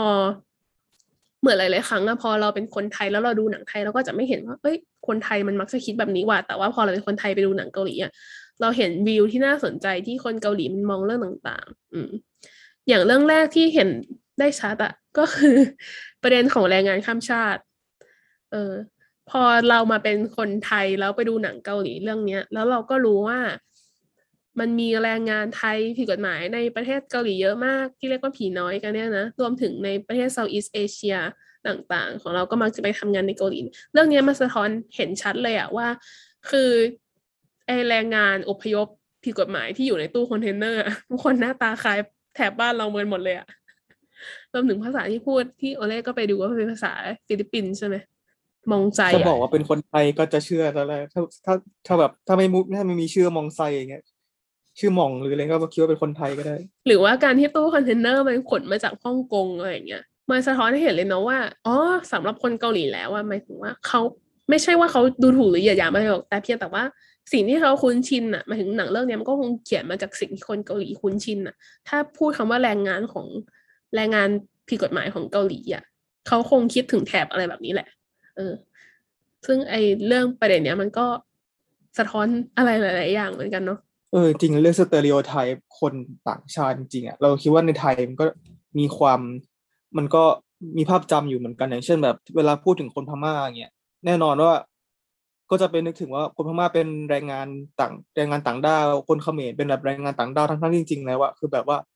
อย่างเราไม่เคยเคยไปแลกเปลี่ยนแล้วมีเพื่อนคนพม่าเนี่ยก็คือแบบรวยมากไปซื้อวิ c ตอเรียซีเครตช็อปกันกระจุยกระจายชั้นในโอ้โหแบบถ้าจะเหมาร้านหรืออะไรอย่างเงี้ยเออจริงๆทั้งๆที่จริงๆอะคนเขามีหลายเลเวลเหมือนกันก็คล้ายๆคนไทยอะไรอย่างเงี้ย แต่ก็น่าสนใจในมิติหนึ่งว่าที่แบบหนังอะ ถึงแม้ว่าจะเอาคนคนที่แบบไปติดเชื้อเป็นคนที่แบบเซาท์อีสเอเชียก็ตามใช่ปะแต่บอกว่าท้ายที่สุดแล้วว่าคนที่มาเซฟชีวิต คนทั้งในหนังได้ก็คือคนดังนั้นเหมือนกันก็ดูแบบมันเป็นความฉลาดประมาณหนึ่งกันที่แบบ เอาตัวรอดจากการวิพากษ์วิจารณ์หรือการน r ร a ทีฟนี้ได้อะไรอย่างงี้ อืมหมายถึงว่าคนเซาท์อีสเราก็จะไม่ด่าหนังเรื่องนี้มากว่า แต่ว่าทำไมแกเห็นเออเป็นแค่แรงงานอพยพอืมใช่อะเออในที่สุดเอ้ยกูเป็นฮีโร่แล้วเว้ยอะไรอย่างงี้อืม แต่ก็ตาย เออ ใช่เรื่องเรื่องเขาเรียกอะไร stereotype นี่ก็น่าสนใจหรือแบบถ้าเราพูดคำว่าแรงงานต่างด้าวอะเราเชื่อว่าสิ่งที่สิ่งแรก ๆ ที่ทุกคนมาคนส่วนใหญ่ในไทยจะคิดถึงอะก็จะเป็นภาพคนลาวคนพม่าอะไรอย่างงี้ค่ะ คนมอญอะไรอย่างงี้แต่ว่าทุกคนอย่าลืมว่าจริง ๆ แล้วแบบฝรั่งหรือญี่ปุ่นที่มาทำงานเมืองไทยเขาก็เป็นแรงงานต่างด้าวเว้ยอืมเออ แต่ทำไมแบบพอพูดคำว่าต่างดาวปุ๊บภาพจำแบบที่เราจะนึกขึ้นมาแบบ ภาพแรกๆ มันถึงเป็นคนลาวคนพม่าอะไรอย่างเงี้ยอืมแบบฝรั่งไม่ใช่แรงงานต่างด้าวแต่เป็น expat นะอะไรอย่างเงี้ยเออแล้วทำไมเราไม่เรียกคนพม่าว่าเป็น expat นะจริงเขาก็ expat หรือเปล่าอืมอืมแล้วก็อีกอีกมุมมองหนึ่งที่เรารู้สึกว่า เออ เรื่องเนี้ยมันสะท้อนออกมาแล้วเราแบบรู้สึกว่ามันน่าสนใจ ก็คือมุมมองของคนเกาหลีที่มีต่อประเทศมหาอำนาจอย่างสหรัฐอเมริกา อืม คืออย่างในเรื่องเนี้ยเราจะเห็นเลยว่า พอทุกคนดูหนังเรื่องเนี้ยแล้วทุกคนรู้สึกว่าตัวละครอเมริกาในเรื่องนี้มันเป็นยังไงแต่เราเรารู้สึกว่ามันแบบมันจุนจ้านอะแล้วมันแบบบ้าอำนาจแล้วมันจะเข้ามาแทรกแซงการเมืองเราตลอดเวลาแบบ แล้วก็แบบอืมไม่เห็นใจคนเกาหลีเลยแบบ มึงจะบอกให้ยิงคนเกาหลีอยู่นั่นแหละเอาเครื่องบินเอาอะไรมานึกจะเอามาก็เอามาอะไรอย่างเงี้ยเออ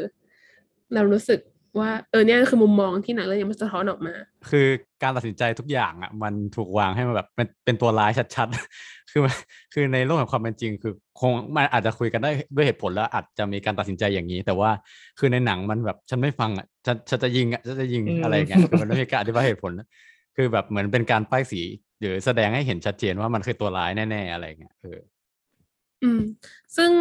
ซึ่งทุกคนดูแล้วรู้สึกยังไงบ้าง แต่ว่าเราดูอะเราก็รู้สึกแอบรู้สึกสะใจนิดหน่อยหมว่า เออ เพราะว่าอย่างที่เราพูดไปใน episode ที่แล้วตอนของ The Red Winner เนาะคือเราอะโตมากับหนังฮอลลีวูดอะไรอย่างเงี้ยที่มักจะเชิดชูคนอเมริกาว่าเป็นฮีโร่ที่เวลาเข้าไปอยู่ในประเทศอื่น ๆ ประเทศไหนก็ตามเนี่ยก็จะไปช่วย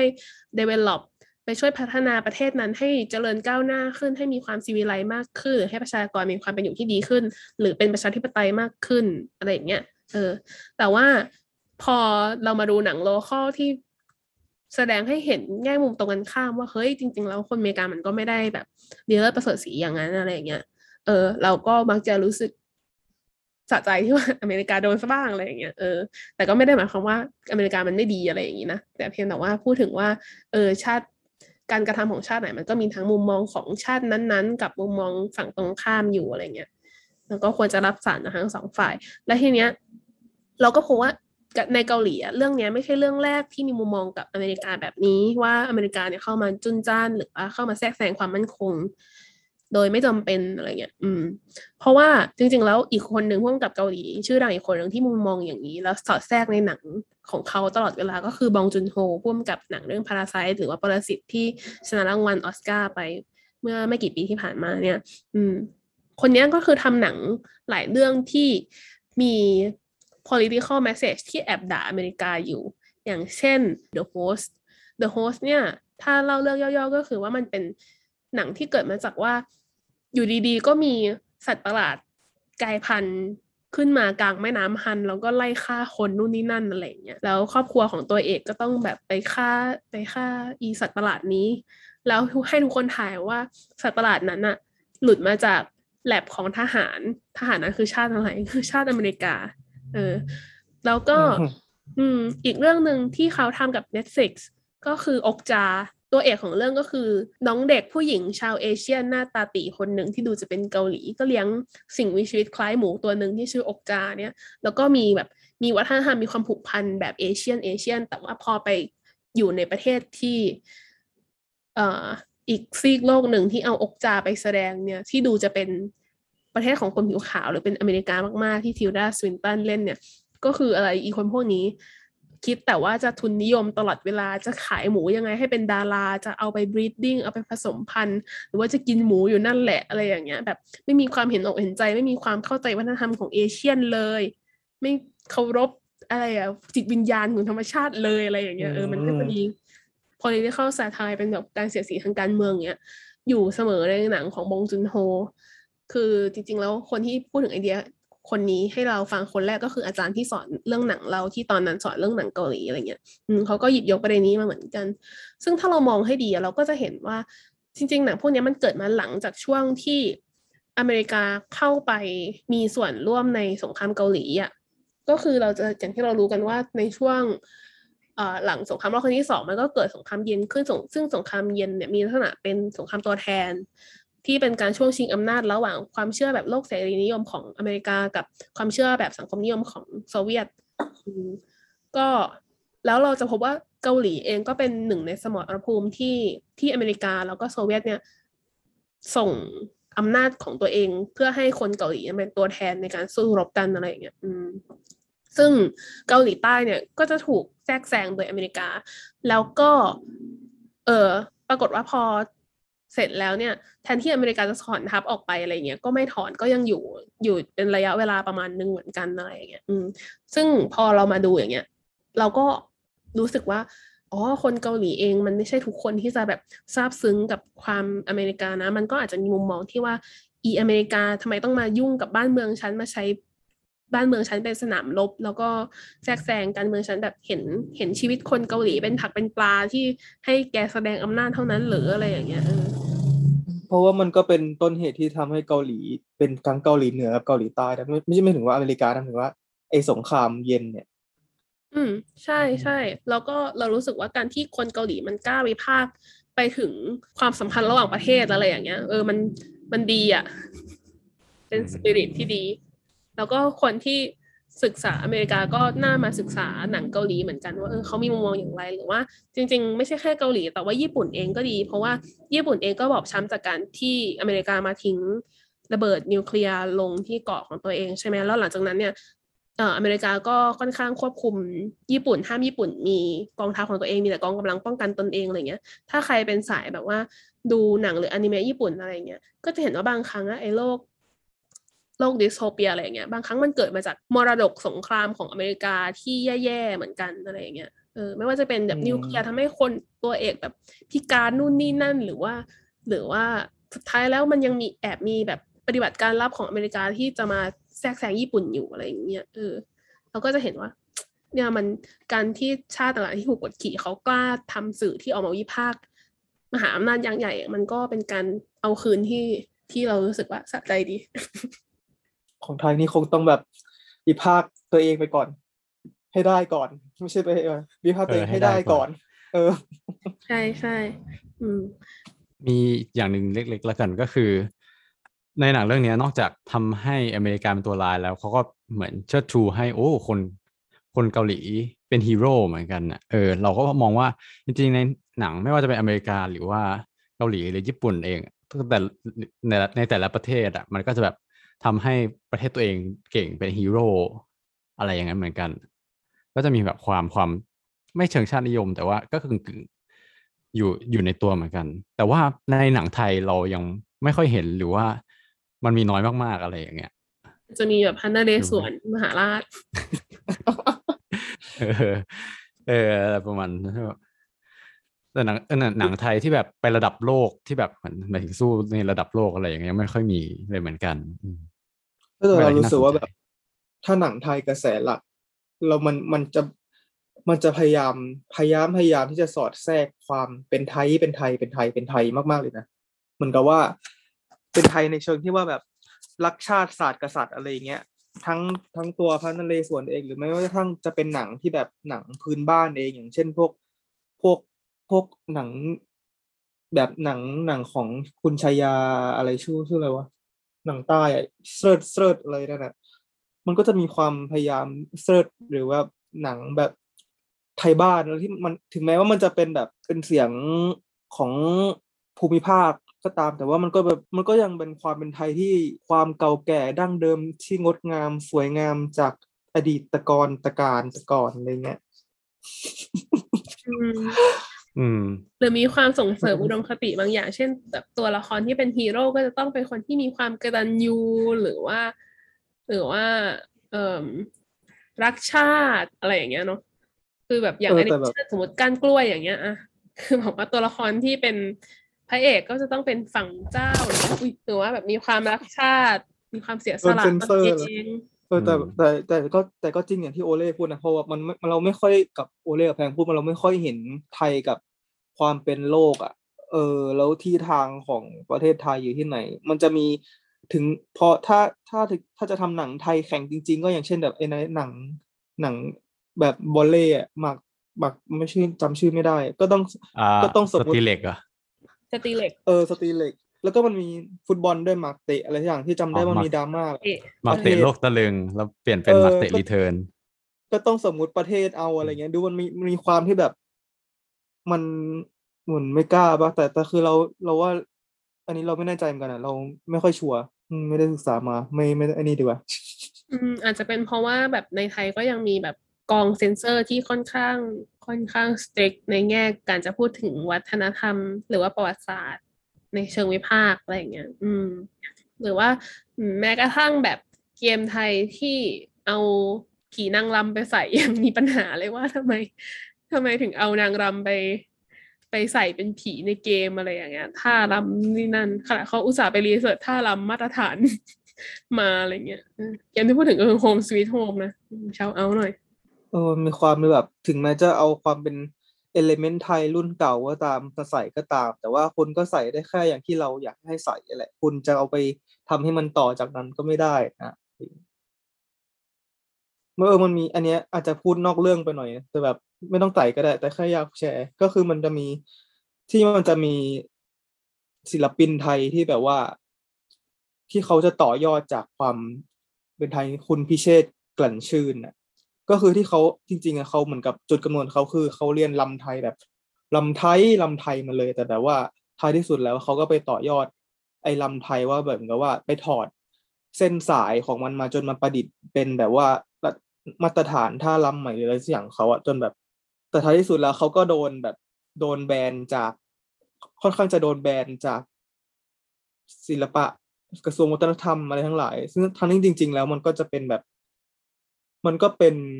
วิธีหนึ่งหรือเปล่าที่ว่าศิลปะ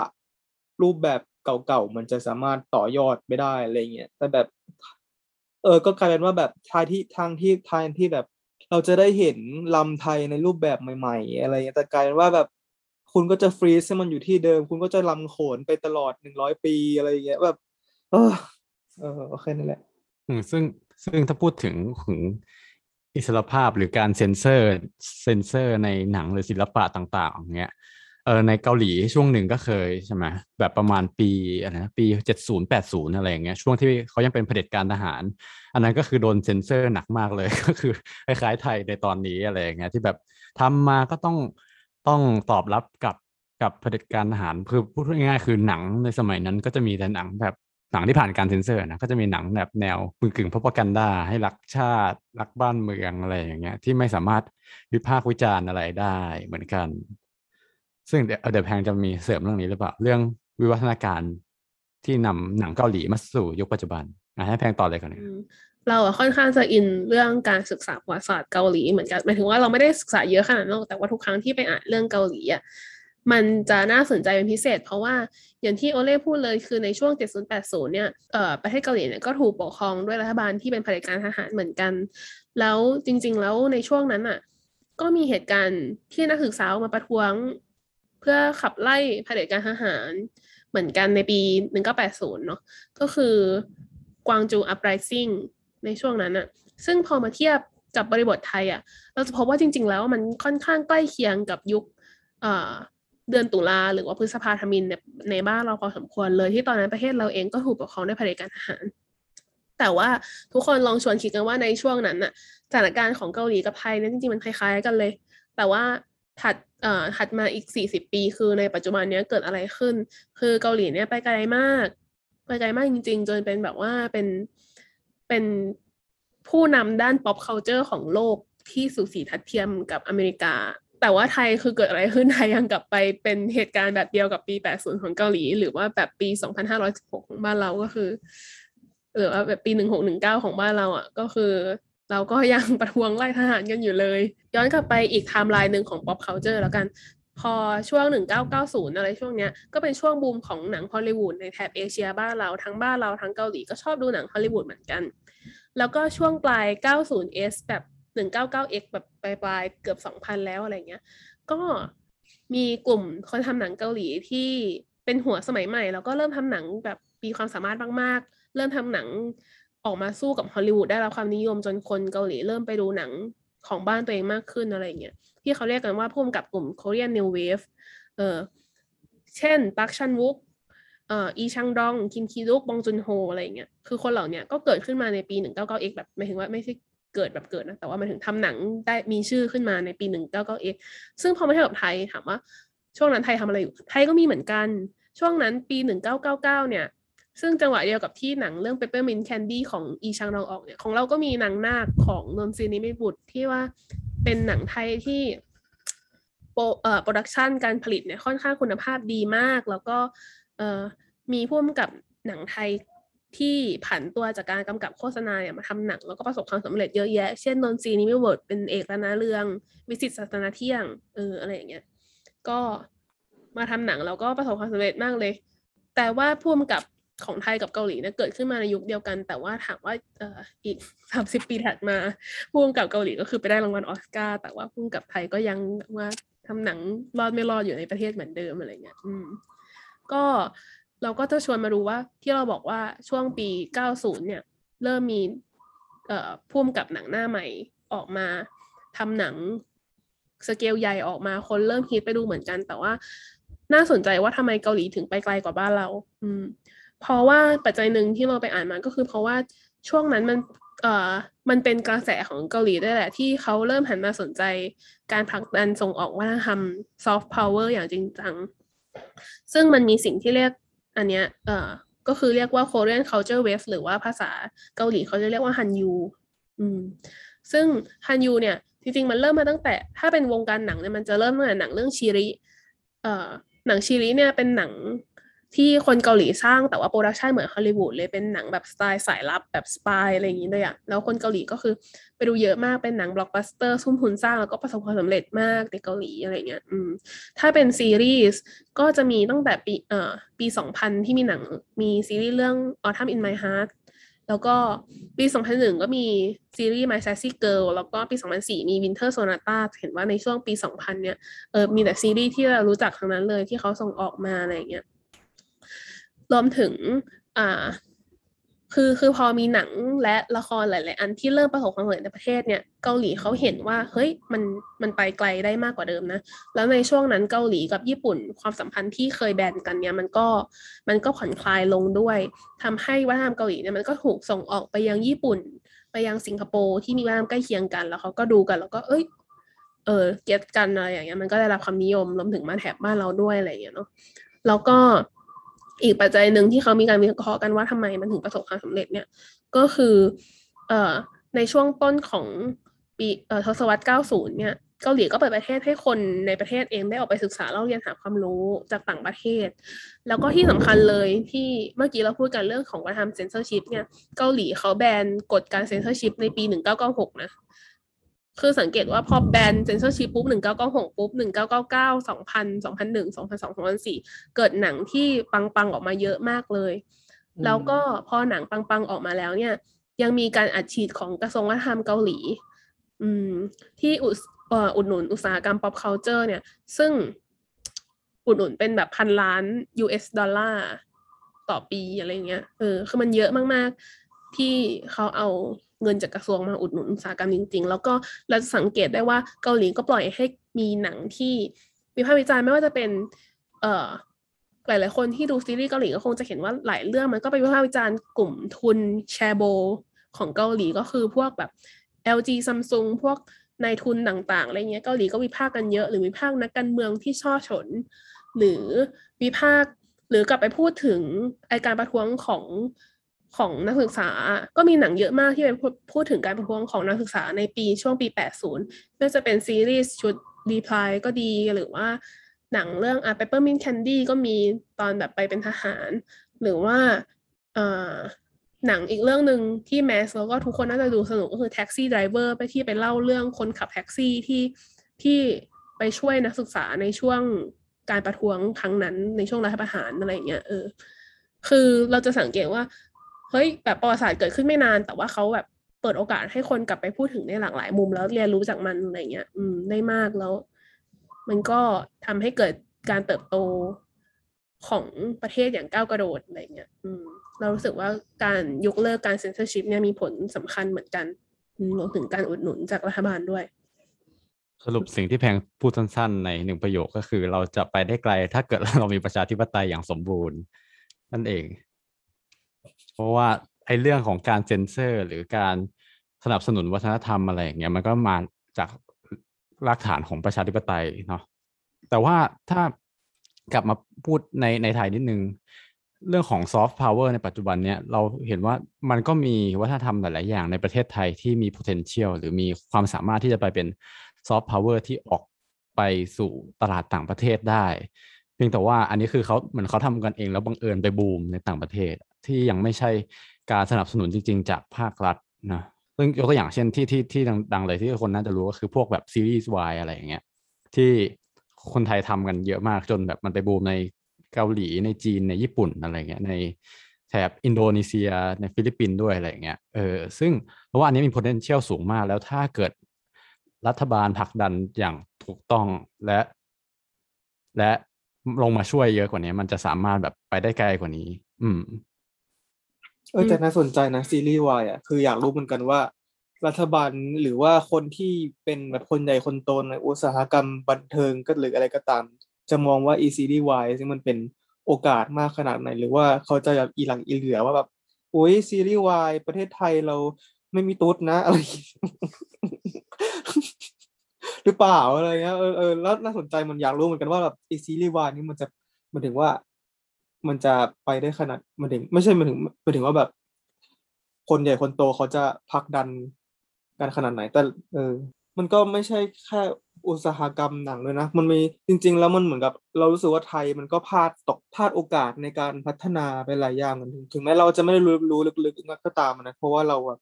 เราไม่ได้แบบว่าไปศึกษาจริงจังแต่เรารู้สึกว่า จริง ๆ แล้วทุกอย่างมันก็เป็นโอกาสในการ พัฒนาได้อะหนังก็ตามเพลงก็ตามงานศิลปะก็ตามคือเราจะเห็นว่าจริง ๆ แล้วคนไทยความสามารถอะจริง ๆ คนไทยก็มีความสามารถเก่งไม่แพ้ไม่เหมือนกับชาติอื่นๆนั่นแหละ มันก็คือก็คือคนก็คนเก่งเหมือนกันอะไรเงี้ยไม่ได้มีกังขาเรื่องนี้เลยแต่แค่รู้สึกว่ามันเป็น มันแค่รู้สึกว่ามันบางทีคนที่มีอำนาจในการตัดสินใจอะเขามองไม่เห็นว่าตรงนี้มันคือโอกาสได้เหมือนกัน มันไม่ใช่ ถึงแม้มันจะไม่ใช่แบบว่าการท่องเที่ยวมันไม่ใช่เรื่องแบบเรื่องการส่งออกอะไรเรื่องผักพืชผลผลผลิตน้ำมันข้าวอะไรก็ตามที่มันแบบเป็นโมเดลที่มันแบบที่คุ้นชินกันมาก่อนแล้วอะไรเงี้ยรู้สึกว่าแบบ การที่มันปล่อยไอ้พวกนี้ให้มันหลุดลอยไป มันก็แบบน่าเสียดายอืม ซึ่งถ้าอัปเดตล่าสุดเนี่ยก็คือตอนที่เราอัดกันอยู่อะ จริง ๆแล้วน้องลิซ่าเพิ่งจะปล่อย ซิงเกิลโซโล่ของเธอออกมา ชื่อลาลิสานะอืมซึ่งเราก็จะเห็นว่าใน MV เนี่ยมันก็มีแบบความทองความมลังเมลือง มีชฎา มีชุดอะไรบางอย่างอะไรอย่างเงี้ย เออ แล้วก็ เอ่อ ล่าสุดเนี่ยเอ่อประยุทธ์จันทร์โอชานายกรัฐมนตรีของเราเนี่ยก็ออกมาให้สัมภาษณ์เอ่อพูดถึงลิซ่าด้วยแล้วก็บอกว่าจะสนับสนุนซอฟต์พาวเวอร์ของไทยแล้วนะ ก็ ก็ชวนทุกคนมาติดตามดูว่าเอ่อหลังจากการพูดแล้วเนี่ยมันจะมีนโยบายอะไรบ้างที่มาส่งเสริมซอฟต์พาวเวอร์ของเมืองไทย อืม หลังจากนี้ต่อไป น่าคิดจริงขอพูดความนิดหนึ่งนะคือว่าอันอันเนี้ยก็เออ แล้วล่าสุดไปเพิ่งไปฟังโค้ชแขกเขาพูดในรายการ เออเขาพูดน่าสนใจเขาพูดประเด็นนี้เหมือนกันว่าปุ๊บคุณประยุทธ์ก็จะมาเกาะ เรื่องของการปล่อยซอฟต์พาวเวอร์แต่ทางที่แบบเขาไม่ไม่รู้จริง ๆ เลยว่าปัจจุบันเนี้ย soft อะไรคือแบบซอฟต์พาวเวอร์ของเราบ้าง ยกตัวอย่างเช่นเออเอ่อเบียร์คราฟต์อย่างเงี้ยอันนี้คือซอฟต์พาวเวอร์จริง ๆ แล้วเป็นแบบ handcraft อืมเป็นหัตถกรรมที่ทำจากมือคนไทยจริง ๆ แต่ว่าไอ้พวกอะไรแบบมวยทงมวยไทยอะไรอย่างเงี้ยคือเขาเรา คือเราก็เดาได้ว่าถ้าเขาเราพูดถึงหัตถกรรมงานฝีมือเราก็จะแบบไปนึกถึงแบบสิ่งทอผ้าไหม งานโขนงานอาหารไทยดั้งเดิมอะไรอย่างเงี้ย ซึ่งเขาคงไม่มองถึงแบบสิ่งใหม่ๆอย่างเอออย่างนี้หรอกอย่างแบบเบียร์คราฟต์เอยอะไรต่างๆ เอยที่ที่มันเป็นแบบงาน handcraft ของคนไทยยุคปัจจุบันจริงๆอะที่ไม่ใช่แบบเอาวัฒนธรรมจากบรรพบุรุษมาต่อยอดอะไรอย่างเงี้ยอืมอะก็จะดูว่าเขาจะคิดได้ไหม ไอเรื่องลิซ่านี่ก็มีความย้อนแย้งตลกเหมือนกันนะ เพราะว่าลิซ่าเขาคือศิลปินเกาหลีเว้ยเขาไม่ใช่ศิลปิน เขาแค่สัญชาติไทยหรือเปล่าไม่รู้ แต่ว่าเขาคือคนที่ทำให้เขาโตก็คืออุตสาหกรรมเกาหลีนั่นแหละ แล้วการที่เขาเอาชดาไทยไปใส่ คนที่ได้เงินท้ายที่สุดแล้วก็คือค่ายเกาหลีหรือเปล่าพูดอีกอย่างหนึ่งคือแล้วถ้าเกิดสมมติมันดังมันแบบ viral จริง ๆอะมันคือมันก็ไม่เหมือนกับ ศิลปินเกาหลีเผยแพร่วัฒนธรรมเกาหลีอะแต่เหมือนมันเป็นวัฒนธรรมแบบ exotic ที่แบบเอ้ยคนเอามาดูครั้งสองครั้งอะไรอย่างเงี้ยแต่แบบมันไม่ใช่แบบสิ่งที่จะซึมซับหรือจะขายได้ในระยะยาวไม่เหมือนแบบวงการเคป๊อปของเกาหลีที่มันสามารถสอดแทรกอะไรบางอย่างไปในชีวิตประจำวันได้ เออเขาก็มองว่าอ๋อเป็นเป็นสดาเป็นความงามของไทย เออ จบแค่นั้น เออแต่แต่เคป๊อปเขาก็ไม่เอาฮันบกมาเต้นเนาะจริงๆ เขาก็ไม่เห็นจะต้องใส่ชุดฮันบก แล้วก็ทำแบบกินอะไรตลอดเลยจริง ๆ แล้วว่านิยามมันไปได้มากกว่านี้ปะไอความแบบความเกาหลีความเป็นไทยหรืออะไรอะไรที่ที่คุณพูดกันเนี่ยๆใช่ คือเดี๋ยวนี้พอพูดถึงเกาหลี มันก็ไม่มีใครคิดว่าทุกคนต้องเป็นแบบแดจังกึมแล้วอะเออออืมอืมอืมทุกคนก็รู้ว่ามันก็มีเจนนี่ มีโรเซ่ มีนู่นนี่นั่นที่ เออสุดสุดท้ายเชื้อชาติเขาอาจจะไม่ใช่เกาหลีนะครับแต่ว่าเขา แสแบบแสดง identity ของเกาหลีที่มันทันสมัยมากขึ้นอะ อืม ในขณะที่ไทยนั่นแหละแบบพอ Home Sweet Home เอาแบบชุดนางรำไปใส่ในเกมก็คือ เดือดร้อนจ้าเป็นปัญหาจ้า อ๋อ ประเด็นหนึ่งที่พอดูหนังแล้วเราอืมนึกถึงแล้วก็รู้สึกว่าอยากพูดก็คือ เรื่องนักแสดงเด็กในหนัง เพราะว่าจะเห็นว่าในหนัง The Flu เนี่ยกลับเข้ามาหนัง The Flu นิดหน่อยเราจะไปไกลมาก ลืมไปลืมไปเลย The Flu เนี่ยจริงๆเราจะเห็นว่าคนที่โดดเด่นมากๆในเรื่องก็คือ คนที่เล่นเป็นลูกนางเอกหรือน้องน้องมีรือใช่ไหม คือตอนที่ดูเนี่ยก็จะรู้สึกว่า เอ้ย น้องเล่นเก่งมากประทับใจมาก มีหลายฉากที่ว่ามันยากๆ มันต้องการความอินเทนส์ทางอารมณ์สูงอะไรอย่างเงี้ย แบบพัดหลงกับแม่ร้องไห้ หรือเดี๋ยวยิ้มเดี๋ยวหัวเราะเดี๋ยว เดี๋ยวกดดันอะไรอย่างเงี้ย อืม แต่น้องอะแสดงได้มีเสน่ห์แล้วก็น่ารักน่าชังมาก ๆ ในเรื่องอะ อืม เราก็ไปดูมาว่าน้องอะได้เข้าชิงรางวัลของเกาหลีด้วยนะ แต่ว่าไม่ได้นะ ในปีนั้น แต่ว่าแต่ว่าได้เข้าชิง Golden Bell Award คือน่าจะเป็นมีเด็กที่แสดงดีกว่านี้ เออรางวัลสุพรรณหงส์อะไรประมาณนั้นของเกาหลีว้าวอืม แต่ไม่ใช่แค่ของเด็กนะ คือน้องเข้าชิงกับผู้ใหญ่นู่นนี่นั่นเลยนะ อืมอืก็ม เออแล้วก็จริง ๆ ไม่ใช่แค่เรื่องนี้ แต่ว่าหลาย ๆ เรื่องไม่ว่าจะเป็นหนังหรือซีรีส์ที่เราเคยไปดูของเกาหลีมา มันใช้นักแสดงเด็กเยอะมากว่าจะเป็นพระเอกตอนเด็กในตอนเด็กนู่นนี่นั่น หรือว่าลูกใครก็ตามในเรื่องอะแล้วเด็กในหนังเกาหลีมันเล่นดีทุกคนเลยอะแล้วเด็กแบบไม่ใช่เด็กโตด้วยนะ เด็กแบบเด็กเล็กอะซึ่งพอมองในมุมที่เราก็เคยทำหนังที่มีเด็กเป็นนักแสดงอยู่ การกำกับการแสดงของเด็กมันยากมาก เพราะว่าด้วยธรรมชาติของเด็กที่เขาอาจจะแบบว่า เอ่อสมาธิอาจจะน้อยกว่า หรือว่า เราจะไปแบบเขาเรียกว่าอะไรอะเด็กอาจจะจำบทได้น้อยกว่า หรือว่าเออการแสดงที่มันมีความซับซ้อนอะไรอย่างเงี้ย มันอาจจะยากมากๆอะแบบท้าทายมากๆสำหรับเด็กคนนึงโดยเฉพาะที่ยังอายุน้อยขนาดนั้น แล้วเขาควรจะแบบไปเล่นหรืออะไรแบบตามปกติมากกว่าแต่ว่าต้องมาแสดงหนังเนี่ยมันแบบยากมาก แล้วทำไมเกาหลีมันถึงทำได้ขนาดนี้วะเออ ซึ่งก็เลยไปอ่านเพิ่ม คือ ก็เลยไปอ่านบทความของจาการ์ตาโพสต์เนาะว่าเอ่อเรื่องที่ผู้ปกครองเกาหลีเนี่ยแห่พาลูกไปเข้าโรงเรียนสอนการแสดงอะไรเงี้ยแบบเออเป็นคือในโรงเรียนเหล่านั้นเนี่ยมันก็จะมีทั้งเรื่องของการฝึก acting ฝึกร้องฝึกเต้นอะไรอย่างเงี้ยเออคือครบ entertainment business ของเกาหลีอะไรเงี้ย ซึ่งในบทความมันไม่ได้มีตัวเลขบอกนะว่าเด็กเยอะแค่ไหนที่ไปเรียน ไอโรงเรียนเหล่านี้อะไรอย่างเงี้ย อืม แต่ว่าก็คงเยอะมากแหละ เราดูจากเอ่อนักแสดงเด็กที่มีจำนวนมากเหลือเกิน แล้วก็อีกอย่างหนึ่งที่เป็นปัจจัยที่รู้สึกว่ามันน่าจะส่งเสริมให้มีโรงเรียนพวกนี้เยอะก็คือความบูมของอุตสาหกรรมเกาหลีอะอย่างที่บอกไปเนาะว่าตอนนี้แบบเออ Korean pop culture มันแบบมันบูมมาก แล้วแบบเม็ดเงินมันเยอะมาก ผู้ปกครองก็คือคงยินดีที่จะทุ่มทุนให้เด็กไปเรียน แล้วก็มีครูหลายคนที่เห็นว่ามันมี potential ที่จะพัฒนาเด็ก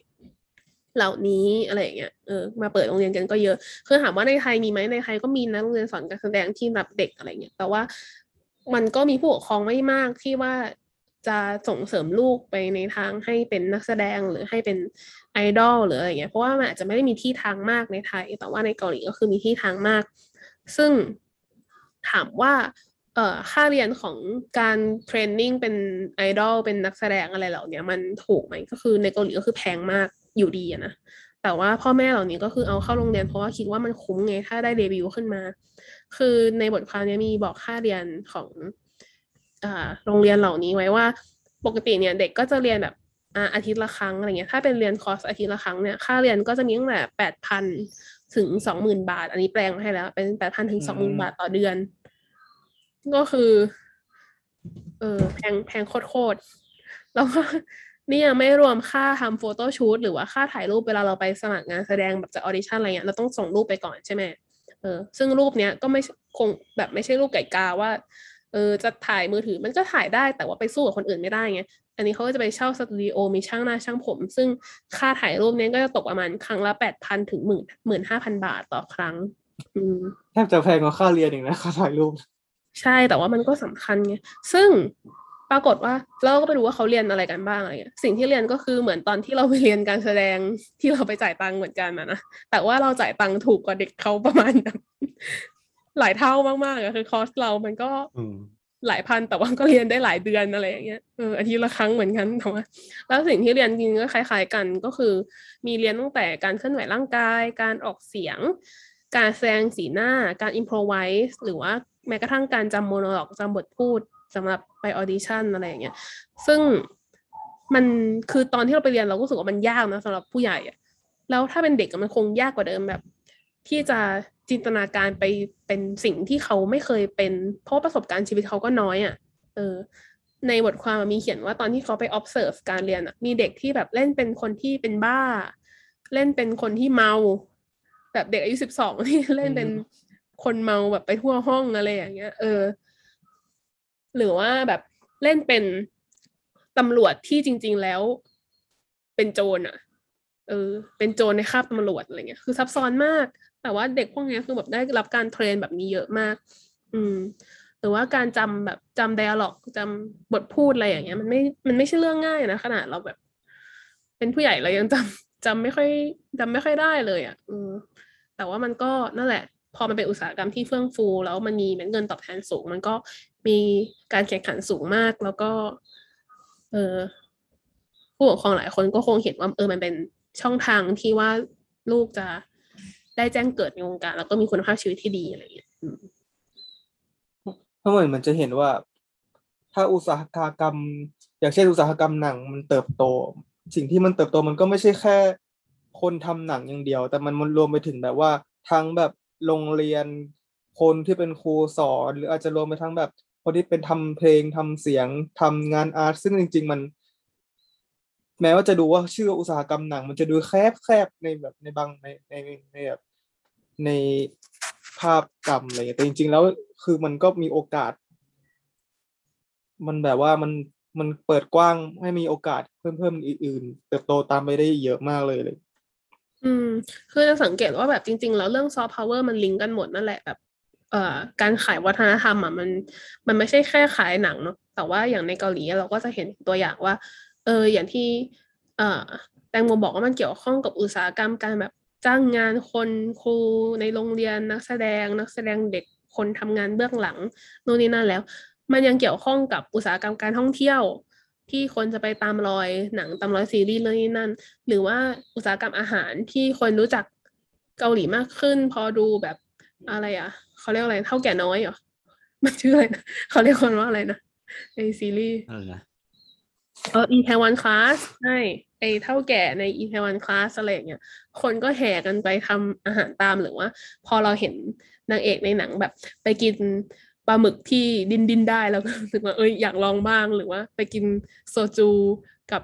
ไก่ทอดในเต็นท์อะไรอย่างเงี้ยเราก็อยากทำบ้าง พอเราไปเกาหลีเราก็เอออยากไปกินแบบนี้บ้างหรือมีร้านเกาหลีเปิดที่ไทยเราก็อยากไปกินอะไรอย่างเงี้ยเออมันมันลิงก์กันหมดอะมันไม่ใช่แค่แบบ มันไม่ใช่แค่เรื่องของการดูหนังอย่างเดียวจริง ๆ เครื่องมือที่ทำอย่างนี้ได้ มันก็ไม่ใช่มีแค่หนังอย่างเดียวเหมือนกับว่าถ้ามองข้อต่อไปไกลจะเห็นเราจะเห็นว่าแบบ เดี๋ยวนี้เริ่มมีคนแบบทำเป็นเกมแล้วอะไรอย่างเงี้ยเกมอย่าง Civilization นี่เขาไม่ไม่เอาเป็นเกมแล้วกันพูดเป็นเกมก็แบบก็เป็นเครื่องมือหนึ่งที่คนหยิบยกมาใช้หรือว่า คือมันก็จะเริ่มมีเครื่องมือใหม่ ๆ ที่มันตามขึ้นมาในอนาคตแต่ว่าถ้าสมมติว่าเราไม่มีวิสัยทัศน์ที่มันเพียงพอ แล้วเราก็รู้สึกว่ามันเป็นแบบสิ่งที่มันขัดขวางความสงบสุขในประเทศเราก็จะมันก็จะไปไม่ได้ไกล ก็รู้สึกว่าจากหนังเรื่องเดียว ก็อยากจะให้ทุกคนเห็นว่าโหการดูหนังเรื่องเดียวพาพวกเรามาไกลขนาดนี้เลยหมายถึงว่าเออการดูหนังเรื่องหนึ่งเราก็